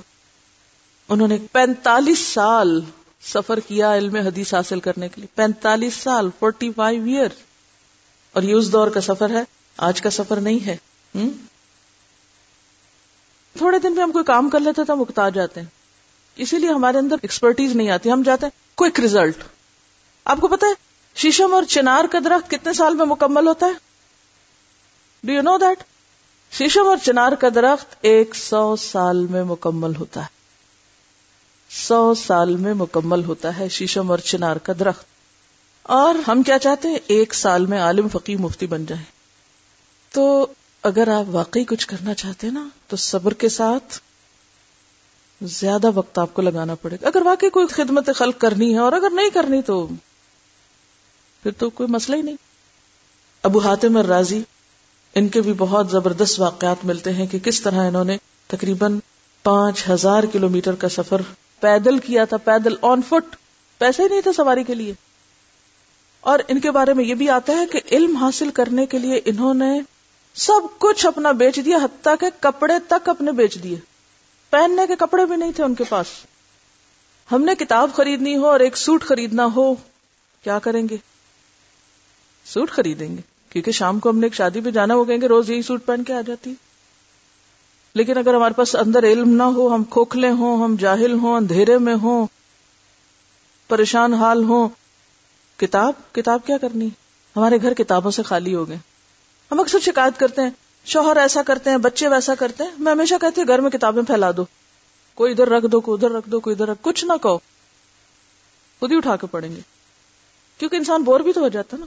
ٹی وی دیکھ دیکھ کے بور ہو جاتا ہے، اور چیزوں سے بور ہو جاتا ہے۔ ٹائمز اس کا دل چاہتا ہے جب میں کچھ کتاب اٹھا کے پڑھوں۔ تو اگر گھر میں ڈیکوریشن پیسز آپ نے اچھے اچھے رکھے ہوئے، ادھر کرسٹل رکھا، ادھر رکھا ادھر رکھا، تو اس کرسٹل کے ساتھ ایک خوبصورت کتاب بھی وہاں سجا دیں۔ ہو سکتا ہے کہ مہمان آ کے بیٹھے اور آپ غائب ہو جائیں خود تیار ہونے کے لیے، تو اتنی دیر میں وہ اپنی بوریت کتاب جیسے کمپینین سے ہی مٹا لے۔ تو کتاب کلچر ڈیولپ کرے علم کو پھیلائیں۔ ادھر رکھیں ادھر رکھیں ادھر رکھیں۔ نئے نئے طریقے ایجاد کرے، کیسے سجانا ہے اچھی اچھی کتابوں کو لا کے۔ اور پھر وہ صرف سجاوٹ نہ بن جائے پڑھیں بیڈ سائڈ ٹیبل پہ رکھ دیں۔ سرانے کے نیچے کچھ رکھ دیں، کوئی کچن میں رکھ دیں، کوئی کسی ٹیبل پہ رکھ دیں، کوئی کہیں رکھ دیں۔ پھیلا دیں ان کو۔ یہ بھی علم کا پھیلانا ہے۔ پڑھی جائیں گی۔ اور جب پڑھیں گے تو سوچ بدلے گی۔ شعور جاگے گا۔ عمل بھی بدلے گا پھر۔ بہت سی باتیں جو ہم نہیں کہہ سکتے نا، وہ کتابیں کہہ دیا کرتی۔ ہیں اسی طرح ابن طاہر المقدسی کے پاس پہننے کو جوتے نہیں ہوتے تھے۔ ننگے پاؤں انہوں نے سفر کیا۔ اتنی گرمی کا شکار ہوئے۔ وہ لکھتے ہیں اپنی حالات زندگی میں کہ میں نے دو دفعہ خون کا پیشاب کیا۔ گرمی کی شدت کی وجہ سے۔ ابن طاہر المقدسی۔ یعنی اتنی بری حالت ہو گئی ان کی علم کی جستجو میں۔ جسمانی صحت بھی قربان کی۔ امام بخاری نے کتنے سال میں سفر شروع کیا؟ اور کتنے سال؟ سولہ سال میں صحیح بخاری مکمل کی تھی۔ وہی شیشم چنار کا درخت۔ پھر اس جیسی کتاب بھی تو کوئی نہیں لکھ سکا نا۔ سولہ سال میں کتاب لکھی۔ ہم سولہ سال لکھنا تو کیا پڑھنا بھی نہیں چاہتے۔ مسروق اور ابو سعید کہتے ہیں کہ اگر مجھے ایک حرف سیکھنے کے لیے بھی سفر کرنا پڑے تو میں ضرور کروں گا۔ پہلے ہم نے ایک حدیث کی بات کی، پھر ہم نے ایک لفظ کی بات کی۔ اور یہ کہتے ہیں ایک حرف بھی سیکھنا پڑے۔ اگر مجھے ایک حرف کا قاعدہ نہیں معلوم، کیونکہ آپ کو معلوم ہے حرف با جو ہے، اس کے سترہ معنی بنتے ہیں عربی میں، تو ورتھ ہے کہ اگر ایک حرف بھی سیکھنے کے لیے، اس کے معنی سیکھنے کے لیے کہیں سفر کرنا پڑے تو کروں گا۔ حیثم بن جمیل کا قصہ الگ ہے۔ وہ زندگی میں دو دفعہ پوری طرح کنگال ہو گئے، علم کی شوق میں۔ کچھ نہ بچا ان کے پاس۔ اور سب سے اچھی مثال تو مجھے امام شافی کی لگی تھی کہ جنہوں نے کتنی دفعہ قرآن پڑھا تھا ایک مسئلے کی خاطر، تین سو دفعہ پڑھا تھا تو نہیں پتا چلا، تو تین سو ایکویں دفعہ جب پڑھا تو پا لیا۔ یہ تو پوری مسلمانوں کی وہ خوبصورت تاریخ ہے جو اس انتظار میں ہے کہ اسے کوئی اٹھائے اور پڑھے اور پھر اح دن سرات المستقیم سرات الزین انامتا علیہم پر ذرا عمل کر سکے۔ کیونکہ اہدنا میں ہدایت کا لفظ کس کے لیے استعمال ہوتا ہے؟ نمبر ایک، رستہ دکھا۔ نمبر دو، اس پر چلا۔ اور نمبر تین، منزل تک پہنچا۔ تو ہدایت کا لفظ جو ہے اہدنا کا مطلب صرف یہ نہیں کہ ہمیں رستہ دکھا دے اچھا وہ رستہ ٹھیک ہے میں سمجھ آ گیا وہ رستہ ہے۔ صرف دکھا نہیں، اس پر چلا۔ اور صرف چلا نہیں کہ ہم رستے میں تھک کے بیٹھ جائیں، یا گر پڑے یا ختم ہو جائیں۔ بلکہ کیا کریں؟ منزل تک پہنچا۔ دن سراط المستقیم سراط الذین انعمت علیہم۔ کیا صحابہ کرام وہ گروہ نہیں ہے کہ جو انعمت علیہم میں آتے ہیں؟ ہے نا؟ قرآن نے بار بار نہیں کہا رضی اللہ عنہم وردو عن۔ تو جو پتا ہے وہ ہے انعام یافتہ، جب پتا ہے ان سے اللہ راضی ہو گیا، تو پھر ہمارے لیے کیا ہے؟ انہی کے طریقوں پر چلے انہی کے انداز اختیار کریں اور دین کی من گھڑت تعبیریں اور خود اپنی خواہشات سے تفسیریں اور خود اپنے خیالات سے اس کو الیبوریٹ کرنا۔ اس طریقے نے آج کے مسلمانوں کو پیچھے کیا ہے۔ تو ہمیں ہر چیز میں رہنمائی لینی ہے۔ وہیں وہ کیا کرتے تھے جو کامیاب کامیاب لوگوں کی زندگی کے کیا طریقے تھے؟ کیا نشان تھے؟ ہم کیوں نہیں کامیاب؟ ہم کیوں پیچھے رہ رہے ہیں؟ اس لیے کہ ہمارے اندر وہ اخلاق ہی نہیں۔ کون سا اخلاق؟ ارکان خمسہ کیا اخلاق سکھاتے ہیں آپ کو؟ ارکان خمسہ۔ یہ آپ کو یہاں سے سیکھنا ہے۔ کورس کے مقاصد یہ پانچ ہیں۔ پانچ چیزیں آپ کے اندر دین کے علم کے ساتھ آنی بے حد ضروری ہے توحید، خدا رخ ہونا۔ نماز آجزی اور تکبر سے پرہیز، روزہ سیلف کنٹرول صبر و برداشت، زکوٰۃ شیئرنگ اور الٹیمیٹلی اس کے نتیجے میں دوسروں کی خیرخائی، حج، اجتماعیت یعنی اختلاف کے باوجود اتحاد۔ تو ہم شروع ہوئے توحید سے اینڈ ہوا اتحاد پر۔ توحید کس چیز کو جنم دیتی ہے؟ اتحاد۔ اور توحید ہی بنیاد ہے اتحاد کی۔ اور اس کے لیے طریقہ کار کیا ہوگا؟ میتھڈالوجی کیا ہوگی؟ پنکچویلٹی آپ یوں لکھ لیجیے پنکچویلٹی پنکچل ہونا وقت کا صحیح اور بھرپور استعمال۔ دو اہم ترین چیزیں کیا ضروری ہیں دین کے پھیلانے کے لیے اور دین کی خدمت کے لیے اور انسانیت کی فلاح اور بہبود کے لیے۔ آپ اس کو دین کی خدمت کا نام نہ دیجیے ٹھیک ہے؟ کیا نام دیجیے انسانیت کی فلاح و بہبود کا پروگرام۔ یعنی ہم سب کس لیے اکٹھے ہوئے؟ الٹیمیٹ گول کیا ہے کہ انسانیت کی فلاح و بہبود کا کام کریں اور اس کے نتیجے میں ہمیں اللہ کی رضا حاصل ہو سیلف لیس ہو کر ٹھیک؟ سیلف لیس ہو کر انسانیت کی فلاح و بہبود کا کام۔ ہوں اور اس کے لیے دو چیزوں کی ضرورت ہے آپ کو کمپیٹنس اینڈ آرگنائزیشن اور ان دو چیزوں کے لیے آپ کوشش کریں گے۔ اور پنکچوالٹی کے لیے اور ان سارے چیزوں کے لیے آپ کے اندر کس کی صفات آنی چاہیے؟ انامتا علیہم کی صفات ہونی چاہیے۔ ڈیڈیکیشن بہت سی چیزوں میں صحابہ کرام کی ڈیڈیکیشن ہے۔ صرف چند ایک واقعات علم کے لیے ڈیڈیکیشن کے بتایا گیا ابھی تو وہ جہاد اور جنگوں اور باقی چیزوں میں جو صحابہ کرام کی قربانی ہے، وہ تو ایک لامتنا ہی سلسلے ہیں۔ تو علم کے حوالے سے چند ایک واقعات آپ کو سنائے ہیں۔ اور اب میں آپ کو کچھ قرآن پاک کی تلاوت کے ذریعے بتا دیتی ہوں کہ ہمارے کورس کا جو کانٹینٹ ہے وہ کیا ہے اور کیوں ہے۔ اعوذ باللہ من الشیطان الرجیم۔ بسم اللہ الرحمن الرحیم۔ ربنا وابعث فيهم رسولا منهم يتلو عليهم آياتك ويعلمهم الكتاب والحكمة ويزكيهم إنك أنت العزيز الحكيم. کیا پڑھا گیا تھا ابھی؟ کس کی دعا ہے؟ ابراہیم علیہ السلام کی۔ کون تھے ابراہیم علیہ السلام؟ خلیل اللہ اللہ کے خاص دوست۔ صرف دوست نہیں، خاص دوست۔ اللہ کے خاص دوست، انسانوں کی فلاح و بہبود۔ اور انسانیت کی خیر خواہی کے لیے کیا مانگتے ہیں اللہ سے؟ پھر سنیے غور سے۔ ربنا وابعث فيهم رسولا منهم يتلو عليهم آياتك ويعلمهم الكتاب والحكمة ويزكيهم انك انت العزيز الحكيم اے رب ان لوگوں میں خود انہی کے اندر سے ایک رسول اٹھا جو انہیں تیری آیات سنائے، ان کو کتاب اور حکمت کی تعلیم دے اور ان کی زندگیاں سنوارے۔ تو بڑا ہی مقتدر، زبردست اور حکمت والا ہے۔ دعا قبول ہوئی؟ کیسے ہوئی؟ كما أرسلنا فيكم رسولا منكم يتلو عليكم آياتنا ويزكيكم ويزكيكم ويعلمكم الكتاب والحكمة ويعلمكم ما لم تكونوا تعلمون اللہ نے رسول بھیج دیا، کما ارسلنا فیکم رسولا منکم ہم نے تمہارے درمیان خود تم میں سے ایک رسول بھیجا جو تمہیں ہماری آیات سناتا ہے، تمہاری زندگیوں کو سنوارتا ہے، تمہیں کتاب اور حکمت کی تعلیم دیتا ہے اور تمہیں وہ باتیں سکھاتا ہے جو تم نہ جانتے تھے۔ ابراہیم علیہ السلام نے کیا مانگا؟ کہ اللہ ایک رسول بھیج، جو کیا کرے، ان کو تیری آیات پڑھ کے سنائے۔ ابھی سلیبس بتایا جا رہا ہے۔ ان کو تیری آیات پڑھ کر سنائے اور کیا کرے؟ وہ یو المحم الکتاب ان کو کتاب کی تعلیم دے۔ وہ الحکمہ اور حکمت سکھائے۔ صرف تعلیم کتاب نہیں، حکمت، محض علم نہیں۔ حکمت۔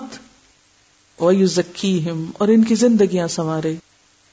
علم و حکمت کو عملی زندگی میں امپلیمنٹ کرنے کا طریقہ بھی بتائے۔ یہ کون سا کام کیسے کیا جائے۔ ان کا انتل عزیز الحکیم، تو اللہ تعالی نے دعا سنی اور پھر اہل ایمان پر احسان کیا۔ کیا احسان ہوا؟ لقد من الله على المؤمنين إذ بعث فيهم رسولا من أنفسهم يتلو عليهم آياته ويزكيهم ويزكيهم ويعلمهم الكتاب والحكمة وإن كانوا من قبل لفي ضلال مبين رسول اللہ صلی اللہ علیہ وسلم کی آمد اہل ایمان پر ایک بہت بڑا احسان تھا اللہ کا۔ آپ کی آمد کوئی معمولی واقعہ نہیں ہے۔ در حقیقت اہل ایمان پر تو اللہ نے یہ بہت بڑا احسان کیا۔ کیا؟ کہ ان کے درمیان خود انہی میں سے ایک پیغمبر اٹھایا جو ان کو اس کی آیات سناتا ہے، ان کی زندگیوں کو سنوارتا ہے اور ان کو کتاب اور دانائی کی تعلیم دیتا ہے۔ حالانکہ اس سے پہلے یہی لوگ سری گمراہیوں میں مبتلا تھے۔ بٹکے ہوئے تھے۔ بھٹکنا کیا ہوتا ہے؟ صحیح راستے کا پتا نہ ہونا۔ راہ گم کر دینا۔ ریزلٹ اورینٹڈ کام نہ کرنا۔ ریزلٹ اورینٹڈ ہونا کیا ہوتا ہے؟ بس کام تو کر رہے لک بزی ڈو نتنگ بہت کچھ ہو رہا ہے۔ لیکن ریزلٹ اورینٹڈ نہیں ہے۔ کوئی اس کا مقصد نہیں، کوئی اس کا ٹارگٹ نہیں، کوئی اس کا اینڈ نہیں، بس کام کر رہے ہیں، چل رہے ہیں کہ سب چل رہے ہیں، ہم بھی چل رہے ہیں۔ ایک بھیڑ ہے، یہ نہیں پتا کہ کیسے چلنا ہے، کہاں پہنچنا ہے، نتیجہ آگے کیا ہوگا، کیا دیکھیں گے ہم، دنیا میں کیا ہوگا، آخرت میں کیا ہوگا۔ تو ان سارے کاموں کا اصل مقصد کیا ہے؟ کہ انسان ایک مقصد کے ساتھ یہ سب کچھ کرے۔ یہ سب کچھ کیوں کرے؟ ایک مقصد اور ایک نتیجے کو سامنے رکھ کے۔ اور یہ ہوا کیسے؟ هو الذي بعث في الأمين رسولا منهم يتلو عليهم يتلو عليهم آياته ويزكيهم ويعلمهم الكتاب.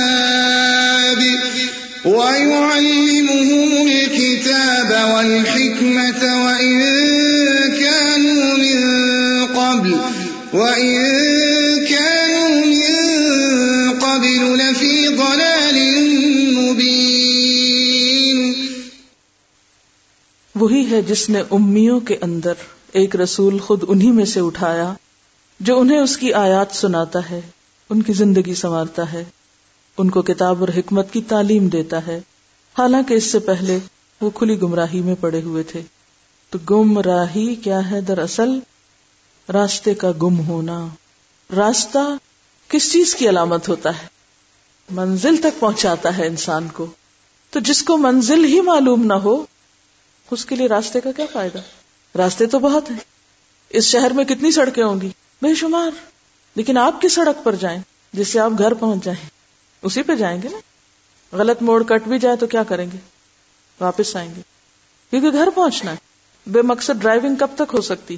با مقصد سفر سالوں جاری رہ سکتا ہے۔ امام بخاری نے سولہ سال کی عمر میں سفر شروع کیا تھا اور سولہ سال تک کرتے رہے تھے۔ سولہ سال سفر کیا تھا علم کے لیے انہوں نے۔ تو پھر سولہ سال بھی آپ سفر کر سکتے ہیں۔ جب آپ کی زندگی میں کوئی مقصد۔ ہے ہم سب دین کا کام کر رہے ہیں، اگر ہم سے پوچھا جائے کہ کیا مقصد ہے آپ کا؟ کوئی آپ سے پوچھ رہے بھی کیوں پڑھ رہی ہیں؟ تو آپ شرما کے بیٹھ جاتے ہیں، پتہ نہیں کیوں پڑھ رہی وہ انہوں نے کہا تھا، درس پہ آیا کرو، میں آنے لگ گئی۔ قرآن پڑھ رہی ہوں، بہت ثواب ہوتا ہے پڑھنے کا۔ بڑے برکت کا کام ہے، بڑی مشکلات حل ہوتی ہیں۔ وہاں کیوں جاتے ہو؟ بڑا دل لگتا ہے وہاں۔ اچھے اچھے دوست ملتے ہیں۔ کیا یہی مقاصد ہے؟ اس کو مقصد کہیں گے؟ یہ منزل کہیں گے؟ یہ وجہ ہے سب ایکٹیویٹی کی اور سب کام کی۔ آپ یہاں کیوں آئے ہیں؟ کیوں بیٹھے ہیں؟ کیا مقصد ہے آپ کے سامنے؟ دیکھیے شارٹ ٹرم اور لانگ ٹرم شارٹ ٹرم مقصد کیا ہے آپ کا؟ انسانیت کی فلاح و بہبود۔ اور لانگ ٹرم کیا ہے؟ اللہ کی رضا۔ تو آپ چل رہے ہیں اور ریزلٹ اورینٹیڈ ہونا چاہیے آپ کا کام، تو ریزلٹ اورینٹیڈ کب ہوگا؟ جب آپ دنیا میں اپنا ٹارگیٹ مقرر کریں گے کہ مجھے انسانیت کی فلاح و بہبود کے لیے کام کرنا ہے۔ اور گول کیا آپ کا؟ پھر الٹیمیٹ گول کہ اللہ کی رضا حاصل کرنی اچھا جب آپ نے یہ بول تو دیا، انسانیت کی فلاح و بہبود، پھر آپ ہاتھ پا ماریں گے، کیا کریں گے؟ ادھر ادھر۔ نہیں، آپ دیکھیں گے کہ رحمت اللہ عالمین نے کیا کیا تھا۔ امیین کے اندر آ کر انہوں نے کیا اسٹریٹجی اختیار کی تھی۔ اور اس کے لیے سلسلہ اور آگے ہی ہوتا ہے عقل اور شعور کی تعمیر اور ترقی سے۔ انسانیت کی فلاح و بہبود ہو نہیں سکتی جب تک وہ جانوروں کی سطح سے نہ اٹھے اوپر۔ انسانیت کی فلاح و بہبود سے مراد صرف انہیں کھانا، کھلانا اور کپڑا پہنانا ہی نہیں۔ عموماً انسانیت کی فلاح و بہبود کے کام سے کیا مراد دی جاتی؟ لباس اور خوراک ان کو دے دیا جائے۔ سینیٹیشن کا انتظام کسی علاقے میں کر دیا جائے۔ ان کے لیونگ اسٹینڈرڈ کو بلند کیا جائے۔ لیونگ اسٹینڈرڈ کیا نبی صلی اللہ علیہ وسلم نے آ کر اسی طریقے پر کام کیا تھا انسانیت کی فلاح و بہبود کے لیے؟ صرف ان کا لیونگ اسٹینڈرڈ بہترین بنایا تھا؟ یا کچھ اور بھی دیا تھا؟ اس سے پہلے کیا طریقہ کیا اختیار کیا تھا آپ نے؟ جب تک انسان کا شعور بیدار نہیں ہوتا، جب تک انسان کا ضمیر بیدار نہیں ہوتا، جب تک انسان کی عقل بیدار نہیں ہوتی، انسان سوچنے، سمجھنے کے لائق نہیں ہوتا، انسان نفع اور نقصان کو پہچانتا نہیں جب تک اس وقت تک اس کا لیونگ اسٹینڈرڈ آپ نہیں ہو سکتا۔ اوپر نہیں جا سکتا۔ کیا صرف جسمانی بیداری یا جسمانی اپ لفٹ یا اپ لفٹ ہوتی ہے یا کوئی ذہن کی پرواز اونچی ہے یا انسان کی جسمانی پرواز اونچی ہوتی اصل ذہنی پرواز۔ ذہنی پرواز کا بلند ہونا بے حد ضروری ہے۔ جب تک آپ کا شعور بیدار نہیں، جب تک آپ کی عقل کام نہیں کرتی، اگر آپ کو سوچنے کا طریقہ نہیں آتا، اگر آپ کو بولنے کا طریقہ نہیں آتا اگر آپ کا تخیل کام نہیں کرتا، اگر آپ کو نفع نقصان کا صحیح پتا نہیں ہے، اگر آپ چیزوں کی تہ تک نہیں پہنچنا جانتے، اگر آپ معاملہ فہم نہیں کر سکتے، نفع اور نقصان کا حقیقی معیار آپ نہیں جب تک جانتے، تو آپ جتنا مرضی اچھا کھا لیں۔ جو تو حیوان ہم سے زیادہ فریش غذا کھاتے ہیں۔ شیر ہر روز فریش میٹ کھاتا ہے۔ باسی نہیں کھاتا۔ کسی کا مارا ہوا شکار نہیں کھاتا۔ ہاتھی فریش گراس کھاتا ہے۔ کوئی اس کے آگے پتے لا کے توڑ کے نہیں رکھتا۔ مجھے ایک دفعہ نیشنل پارک جو ہے، کینیا کا، وہاں جانے کا اتفاق ہوا۔ تو اس میں وہ ایک ٹور دیتے ہیں، کوئی پچاس، ساٹھ کلو میٹر کے اندر جنگل کا۔ وہ رستے بنے ہوئے۔ بہت سارے جانور لائیو دیکھنے کا اتفاق ہوا۔ سب کھانے پینے میں مشغول تھے۔ صبح صبح۔ کوئی ہنٹ کر رہا ہے، کوئی کچھ کر رہا ہے، سب۔ ان کا کیا زندگی اتنی فریش ہے اور اتنا سہانا منظر اور سب کھانے پینے کی تیاری کر رہے ہیں اور تو میں سکھ سوچ رہی تھی کہ ان میں اور ان انسانوں میں کیا فرق ہے جو اس وقت صرف کھانے پینے کو سوچ رہے ہیں، گھروں میں بیٹھ کر۔ یہ جنگل میں سوچ رہے ہیں، وہ گھروں میں بیٹھ کے سوچ رہے ہیں۔ واٹس دا ڈفرنس تو انسانوں اور حیوانوں میں فرق ہی یہاں سے آتا ہے، عقل کے استعمال سے۔ حتیٰ کہ فرشتوں سے بھی بہتر انسان کس وجہ سے؟ عقل کے استعمال سے۔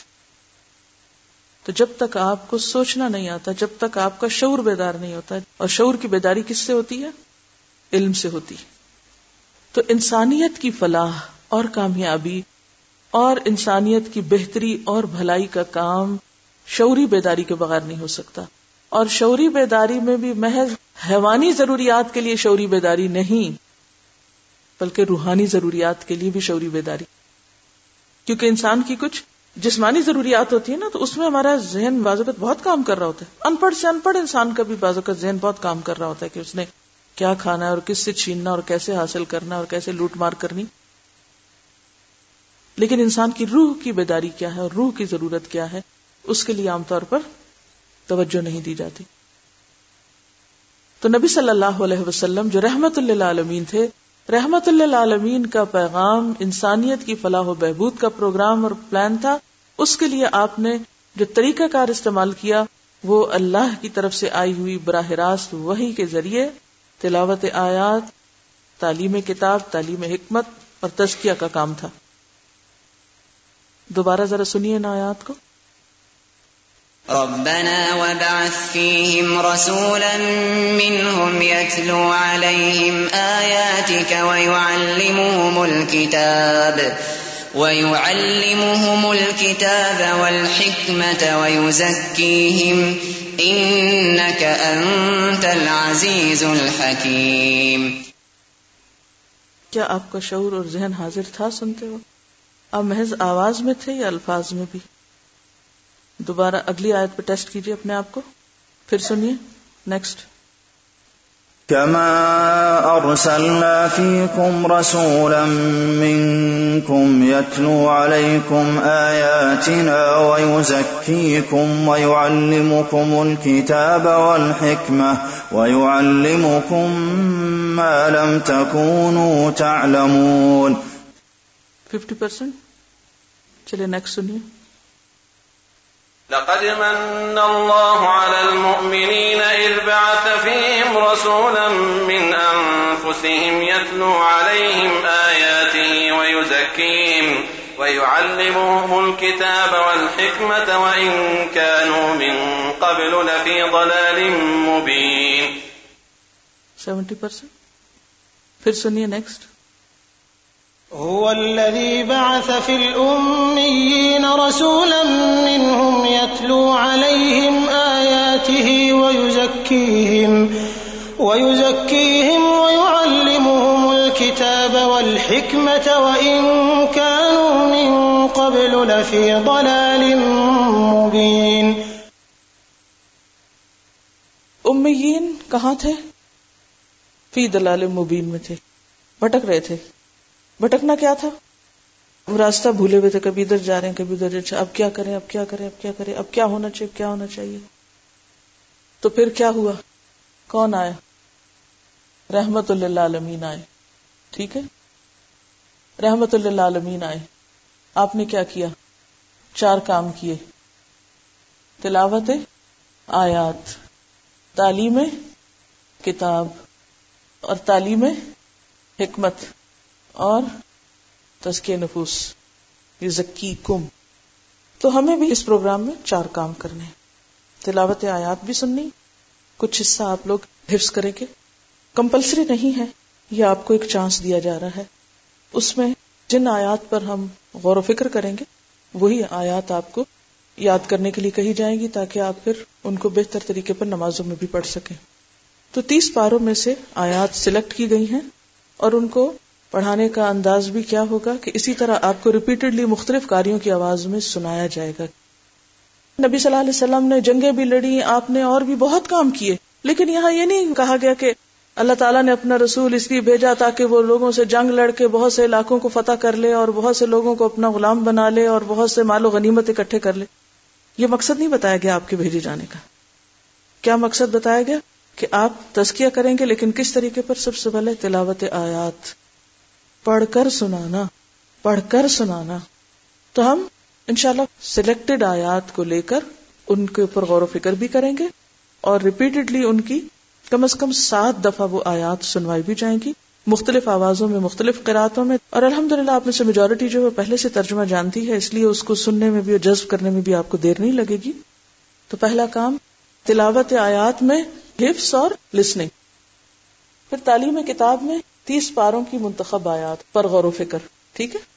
تعلیم حکمت میں سے ایک کتاب مما رزقنام یونفقون میں ریاض الصالحین اور مشکات شریف کی احادیث جو ہیں، تو اس کا لفظ لفظ ترجمہ آپ کو کروایا جائے گا اور اس کی پھر ساتھ ساتھ وضاحت بھی ہوگی۔ مما رزقنا ہوں یونفکون کتاب۔ یہ کتابیں آپ کے پاس ہونی چاہیے۔ اچھا تعلیم حکمت میں سے ہی آپ کے پاس نمبر دو چیز جو ہے، وہ فقہ اسلامی نام کا ایک سبجیکٹ ہے۔ اس کے بارے میں جو آپ کے استاد ہیں، وہ آپ کو خود بتائیں گے اس کی ساری تفصیل۔ تیسری چیز ہے، تزکیہ نفس یا تربیت، اس کو آپ کہہ سکتے ہیں، تربیت۔ یہ انٹریکٹو سیشن ہوگا۔ تو تزکیہ نفس میں متعدد چیزیں ہوں گی، جس کو میں حالات اور ضروریات کے مطابق وقتاً فوقتاً تبدیل کرتی رہوں گی۔ اس کے لیے کوئی فکس سلیبس ابھی آپ کو نہیں دیا جائے گا۔ دو چیزیں ہم نے کہی تھی نا شروع میں کمپیٹنس کے علاوہ آرگنائزیشن تو تربیت ہی آرگنائزیشن پیدا کرتی ہے انسان کے اندر، انسان کی پرسنل لائف میں آرگنائزیشن اور انسان کے دین کے کام کو آگے پھیلانے میں آرگنائزیشن اور اس کی ضرورت اور اس پر مختلف اینگل سے ہم انشاءاللہ ساتھ ساتھ بات کرتے رہیں گے۔ آپ کے ذہن کو پڑھ کے آپ کی ضروریات کو سامنے رکھ کر۔ اس کے علاوہ، آپ صلی اللہ علیہ وسلم نے یہ سارا کام رحمت اللہ عالمین نے کیسے کیا؟ اس کے لیے آپ کا اسوہ حسنا جو ہے، اسوہ رسول کے نام سے ایک کتاب آپ کو دی گئی ہے۔ اس میں سے چھوٹا چھوٹا چنک ہم پڑھا کریں گے اور دیکھیں گے کہ وہ چیزیں ہمارے اندر ہیں یا نہیں ہے یا ہم ان کے بارے میں کچھ علم رکھتے ہیں یا نہیں۔ آپ کی شخصیت اور آپ کی ذات اور آپ کی پرسنالٹی کے بارے میں۔ پھر اس کے بعد یہ ہے کہ چونکہ نماز ہماری زندگی کا سب سے اہم حصہ ہے، اس لیے نماز نبی میں سے بھی چند حصے آپ کو، کیونکہ یہ وہ چند سوالات ایسے ہیں جو نماز کے بارے میں مختلف لوگ بحث و مباحثے کا شکار ہوتے ہیں اور دلائل اپنے پاس نہ ہونے کی وجہ سے نہ خود یقین سے نماز ٹھیک پڑھتے ہیں، نہ کسی اور کو پڑھنے دیتے تو ایسے میں آپ کے لیے ضروری ہے کہ کچھ سالڈ نالج آپ کے پاس ہو تو چند حصے اس کے بھی آپ کو کروائے جائیں گے۔ اس خاکے کو ذہن میں رکھ کے ذرا دوبارہ تلاوت سنیے ان آیات کی ایٹ اسٹریچ أعوذ بالله من الشيطان الرجيم بسم الله الرحمن الرحيم ربنا وابعث فيهم رسولا منهم يتلو عليهم آياتك ويعلمهم الكتاب والحكمة ويزكيهم إنك أنت العزيز الحكيم. كما أرسلنا فيكم رسولا منكم يتلو عليكم آياتنا ويزكيكم ويزكيكم ويعلمكم الكتاب والحكمة، ويعلمكم ما لم تكونوا تعلمون. لقد من الله على المؤمنين إذ بعث فيهم رسولا من أنفسهم يتلو عليهم آياته ويزكيهم ويزكيهم ويعلمهم الكتاب والحكمة وإن كانوا من قبل لفي ضلال مبين هو الذي بعث في الأميين رسولا منهم يتلو عليهم يتلو عليهم آياته ويزكيهم ويعلمهم الكتاب ويعلمهم الكتاب والحكمة وإن كانوا من قبل وإن كانوا من قبل لفي ضلال مبين. ہم یہاں کیوں اکٹھے ہوئے ہیں؟ نمبر ایک، قابلیت میں اضافہ کرنے کے لیے۔ نمبر دو، اس قابلیت کو ایک آرگنائزڈ وے میں استعمال کرنے کے لیے، عمل میں اس کو لانے کے لیے اور اس کو آگے دوسروں تک پہنچانے کے لیے۔ دوسروں تک آپ اس روشنی کو کیوں پہنچانا چاہتے ہیں؟ انسان دوست ہونے کا ثبوت دینے کے لیے، انسانیت کی فلاح و بہبود کے لیے۔ تو انسانیت کی فلاح و بہبود کس طرح ہو سکتی ہے؟ کس طریقے پر ہو سکتی ہے؟ اس کے لیے کیا کرنا ہوگا؟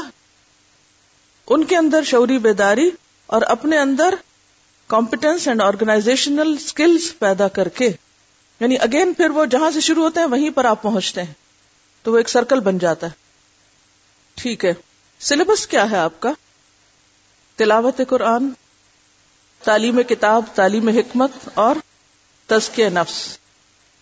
اور ایک آیت کے آخر میں آتا تھا وہ المکم معلوم تکون تالمون وہ باتیں جاننے جو ابھی تک نہیں پتا کیا آپ کا یہ مقصد پورا ہو رہا ہے؟ اگر تو ایسا ہے، پھر تو ہو رہا ہے کچھ فائدہ۔ اور اگر آپ کے نفع مند علم میں اضافہ نہیں ہو رہا، تو پھر تو وقت کا ضیاع ہے۔ تو اگر آپ یہ سمجھیں گے کہ آپ کو کچھ حاصل ہو رہا ہے، تو اس سے آپ کے اندر ایک شکر گزاری پیدا ہوگی۔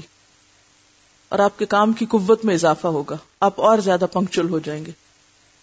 تو سینس آف اچیومنٹ جو ہے اس کا ہونا بہت ضروری ہوتا ہے کسی بھی کام کو آگے بڑھانے کے لیے فیول کا کام کرتی۔ سینس آف اچیومنٹ کا کیا مطلب ہوتا ہے؟ احساس یافت۔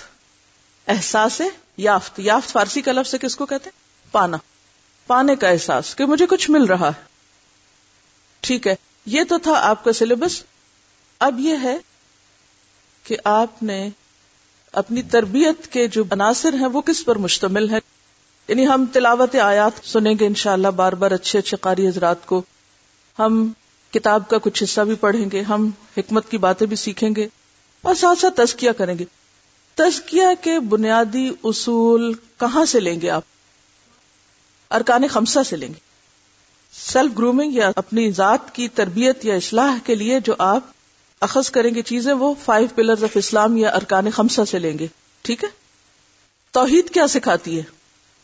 خدا رخ ہونا، یکسو ہونا حنیف مسلم قرآن بار بار ابراہیم علیہ السلام کا تعارف کن الفاظ میں کراتا ہے؟ حنیف مسلم ماں کانا من المشرقین تو ہمیں کیا بننا ہے؟ ہماری آئیڈیل پرسنالٹی کیا ہے؟ ابراہیم علیہ السلام کے اس حسنا کی پیروی کی بھی قرآن میں دعوت دی گئی ہے۔ ابراہیم علیہ السلام کا طریقہ کہ جو یکسو تھے۔ یکسو فوکسڈ۔ ان کے سامنے سب سے بلند ہستی اور سب کچھ کس کے لیے کرتے تھے؟ اللہ کے لیے۔ دوسری چیز کیا ہے؟ سلاد، نماز۔ نماز کیا سکھاتی ہے؟ آج زی اور تکبر سے پرہیز۔ حضرت عمر رضی اللہ تعالیٰ عنہ سے کسی نے کہا تھا کہ عمر، اللہ سے ڈرو۔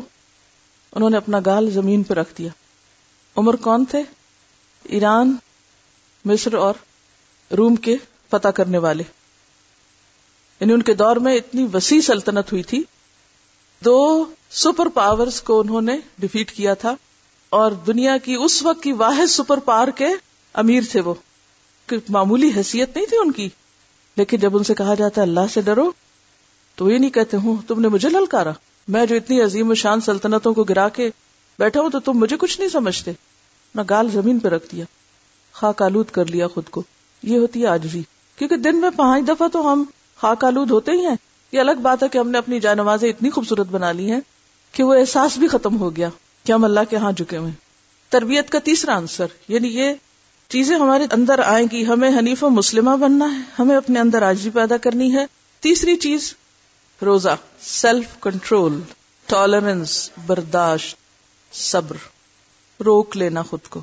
یعنی وہ جو ہم نے آجی کا سبق نماز میں سیکھا تھا وہ اب اگلے مرحلے پر کس میں آ گیا؟ سیلف کنٹرول کیونکہ آجزی ہو نہیں سکتی جب تک سیلف کنٹرول نہ ہو۔ آجزی کا ثبوت آپ کہاں دیں گے؟ یا کیسے دیں گے؟ جب آپ سیلف کنٹرول کرنا جانیں گے۔ کیونکہ سرکشی انسان کو کس پہ ابھارتی ہے؟ فوراً جواب دو۔ فوراً اس کو نیچا دکھاؤ۔ چوتھی چیز شیئرنگ دوسروں کی خیر خائی شیئرنگ بھی جب آتی ہے نا جو سیلف کنٹرول ہوتا ہے۔ مجھے بھوک لگی ہوئی ہے، لیکن ساتھ والا بھی تو بھوکا ہے نا۔ چلو مل کے کھا لیتے ہیں۔ یہ شیئرنگ ہے۔ اصل چیز تو عبادات بھی ہے نا۔ یعنی اصول ہم وہاں سے نکال رہے ہیں۔ ہم اس کے بغیر بھی یہ باتیں کر سکتے ہیں، مگر اس کے بغیر وہ اثر نہیں ہوگا آپ کی بات میں جب تک کہ آپ اس کو اس سے نہ باندھے شیئرنگ آپ کر رہے ہیں کسی کے ساتھ، وہ اس وقت ہوگی جب اللہ کی خاطر آپ کیا کر رہے ہیں۔ صبر اللہ کی طرف یکسو، اللہ کی خاطر سب کچھ کرتے ہیں۔ کسی اور کی خاطر، دکھاوے کی خاطر، تعریف کی خاطر، کسی کی نظروں میں جچنے کے لیے، کہیں نام بلند کرنے کے لیے نہیں کر رہے۔ اللہ کی خاطر کر رہے ہیں۔ پھر آپ جھک رہے ہیں؟ کس کی خاطر؟ اپنے رب کی خاطر جھک رہے ہیں۔ اور یہ کب جھک سکتے ہیں؟ آپ جب آپ کے اندر صبر ہوتا ہے۔ جب صبر ہوتا ہے تو انسان پھر شیئر بھی کر سکتا ہے۔ دوسرے کی خیر خواہی بھی سوچتا ہے۔ اپنے آپ کو دوسرے کی جگہ یا دوسرے کو اپنے آپ کی جگہ رکھ کے دیکھتا ہے۔ اور آخری چیز، حج کیا سکھاتا ہے؟ اختلاف کے باوجود اتحاد۔ اجتماعیت، اتحاد۔ اتحاد توحید سے ہی نکلتا ہے پھر۔ اچھا صرف وہی گروہ متحد ہوتا ہے۔ جس کا ایک سینٹر ہوتا ہے۔ مسلمانوں میں اتحاد اس وقت ہو سکتا ہے جب وہ سچے موحد بن جائیں۔ واقعی سب کچھ اللہ کے لیے کرے اتحاد کب ہوتا ہے؟ جب ان کے اندر آجزی ہوتی ہے۔ اتحاد کب ہوتا ہے؟ جب صبر سے کام لیتے ہیں۔ دوسرے کو بھی اس کا حق دیتے ہیں۔ دوسرے کی غلطی کو ڈھانپنے والے ہوتے ہیں، اچھالنے والے نہیں۔ اب دیکھیے فطرت کیسے کام کرتی ہے نا؟ مثلا، اب دیکھیے کہ کوئی شخص اگر زمین کے کسی حصے پر کوئی غلازت ڈال دیتا ہے۔ مثلا آپ نے دیکھا ہوگا کہ بعض لوگ گاؤں وغیرہ میں کھیتوں میں رفع حاجت کے لیے جاتے ہیں۔ اس نے ایک غلازت پھیلا دی وہاں۔ اللہ تعالیٰ کیسا مہربان ہے۔ اس نے زمین کے اندر ایسی صلاحیت رکھی ہے کہ زمین کے اندر سے ایسے بیکٹیریاز نکلتے ہیں کہ جو اس کی، اس گندگی کے اندر ایک ایسا کیمیائی عمل کرتے ہیں کہ جس سے وہ گندگی کس میں بدل جاتی ہے؟ مٹی میں بدل جاتی ہے اور وہ جگہ آٹومیٹیکلی کچھ عرصے کے بعد صاف ہو جاتی۔ انسان کے ڈالے ہوئے گند کو اللہ کی ایسی مخلوق خاموشی کے ساتھ صاف کر دیتی ہے کہ جو آپ سے کوئی سلا اور کوئی اجرت نہیں لیتی یعنی آپ دیکھیے، انسان غلازت پھیلا کے پلٹ آیا۔ پیچھے سے بیکٹیریاز نے صفائی کر دی۔ اگر انسان انسان کے ساتھ کیا کرتا ہے؟ آپ سے کوئی غلطی ہو جائے تو صحیح۔ آپ سے کسی کے حق میں کوئی قصور ہو جائے۔ کیسی خبر لیتے ہیں دوسرے؟ سامنے کچھ بھی نہ کہے تو بھی پیچھے سے وہ ذلیل کریں گے۔ کیا اسی کا نام خیر خائی ہے؟ کیا یہی ادین و ان ہے کہ دین سراسر خیر خواہی کا نام ہے؟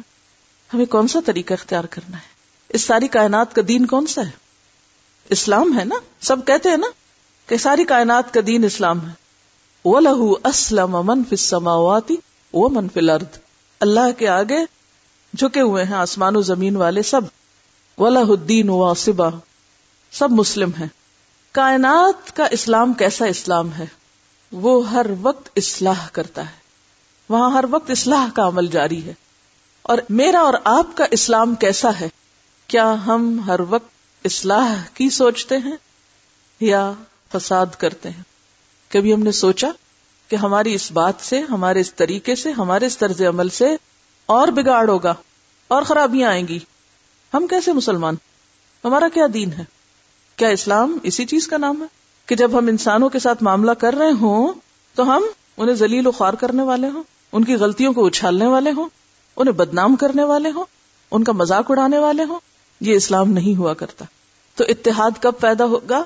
جب ہمارے دلوں میں دوسرے مسلمانوں اور تمام انسانوں کے لیے سچی خیر خواہی ایک اتحاد ہے، ملت کا اتحاد، ملت اسلامیہ کا اتحاد۔ جس کا مظاہرہ حج کے موقع پر ہوتا ہے۔ اور ایک ہے عالمی اتحاد، کہ تمام انسانوں کے ساتھ الخلق ایال اللہ کے قاعدے پر عمل کرتے ہوئے ہر ایک کے لیے خیر خائی کرنا۔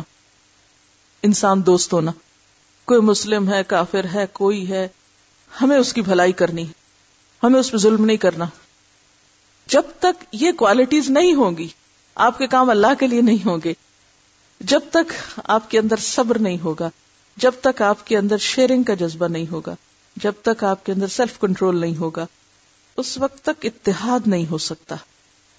اور جب تک اتحاد نہیں ہوگا، اس وقت تک آپ آرگنائزڈ ہو کر کوئی صحیح کام نہیں کر سکیں گے۔ جیسے ایک کارخانے میں کام ہوتا ہے نا، اگر سارے ورکرز کے درمیان باہم کوآڈینیشن نہ ہو، کوئی ایک بھی اڑ کے بیٹھ جائے، انا کا مسئلہ بنا کے کہ میں نہیں کام کرتا، ہڑتال پہ چلا جائے، کیا سارا کارخانہ بند نہیں ہو جائے گا؟ کام نہیں چل سکتا۔ اسی طرح کوئی دینی آرگنائزیشن ہو، کوئی دین کی خدمت کا کام ہو، کوئی گھریلو سطح پر کام ہو، تعمیر ہو نہیں سکتی جب تک کہ آپ اپنے اندر آجزی پیدا نہیں کرتے اور دوسروں کے ساتھ کوآڈینیشن نہیں کرتے اور آرگنائزڈ وے میں کام نہیں کرتے۔ ایک دوسرے کے جب تک مددگار نہیں بنتے وہ تواسو بالحق اور وہ تواسو بصبر نہیں کرتے اس وقت تک آپ کامیاب نہیں ہو سکتے وہ لاسر ان انسان الفی خسر۔ اللہ نے قسم کھا کے بتا دیا کہ انسان یقیناً خسارے میں، جب تک ان کے اندر باہم خیر خواہی نہیں، ایک دوسرے کو صبر کے اوپر نہیں روکتے، ایک دوسرے کو حق کے اوپر نہیں روکتے۔ لہذا جہاں ہمیں خود ان اچھائیوں کو اپنے اندر پیدا کرنا ہے، وہاں ہمیں دوسروں کے اندر بھی یہ چیزیں لانی ہیں۔ جب جا کر ملت اسلامیہ کی ترقی اور ملت اسلامیہ کا مقصد وجود جو ہے کہ وہ انسانوں کے لیے خیر خواہی کا کام کرے، انسانوں کی فلاح و بہبود کا کام کرے دنیا اور آخرت کی، وہ ہو نہیں سکتا۔ جب تک آپ کے اندر یہ صفات نہیں۔ آج مسلمان اسی وجہ سے ذلیل و خار ہیں کہ ان کے اپنے اندر کوئی اتحاد و اتفاق نہیں۔ کیوں نہیں اتحاد و اتفاق؟ کیونکہ ان کے اندر وہ ربانی صفات ہی نہیں۔ ولا کنکھو ربانی وہ جو عبادت اپنے رب کے لیے کرتے ہیں، اس میں عبادت کی روح ہی کوئی نہیں۔ جس مقصد کے لیے عبادات رکھی گئی ہیں، وہ مقاصد ہی پورے نہیں ہوتے۔ ٹھیک ہے؟ تو یہ کورس ہمارا ان ارکان خمسہ کے اندر جو میسج ہمارے لیے چھپا ہوا ہے، اس کی بنیاد پر ایک تربیہ کورس ہے۔ اس کا نام تربیہ کورس ہے نا؟ ٹھیک ہے؟ تو تربیہ کی یہی بنیادیں ہیں اور یہی اخلاق ہے جو بار بار ہمیں اپنے اندر پیدا کرنے ہیں اور باقی تمام چیزیں اسی کے گرد گھوم رہی ہیں۔ وآخر دعوانا ان الحمد للہ رب العالمین۔ سبحانك اللهم وبحمدك نشهد نشہد ان لا الہ الا انت نستغفرك ونتوب نتوب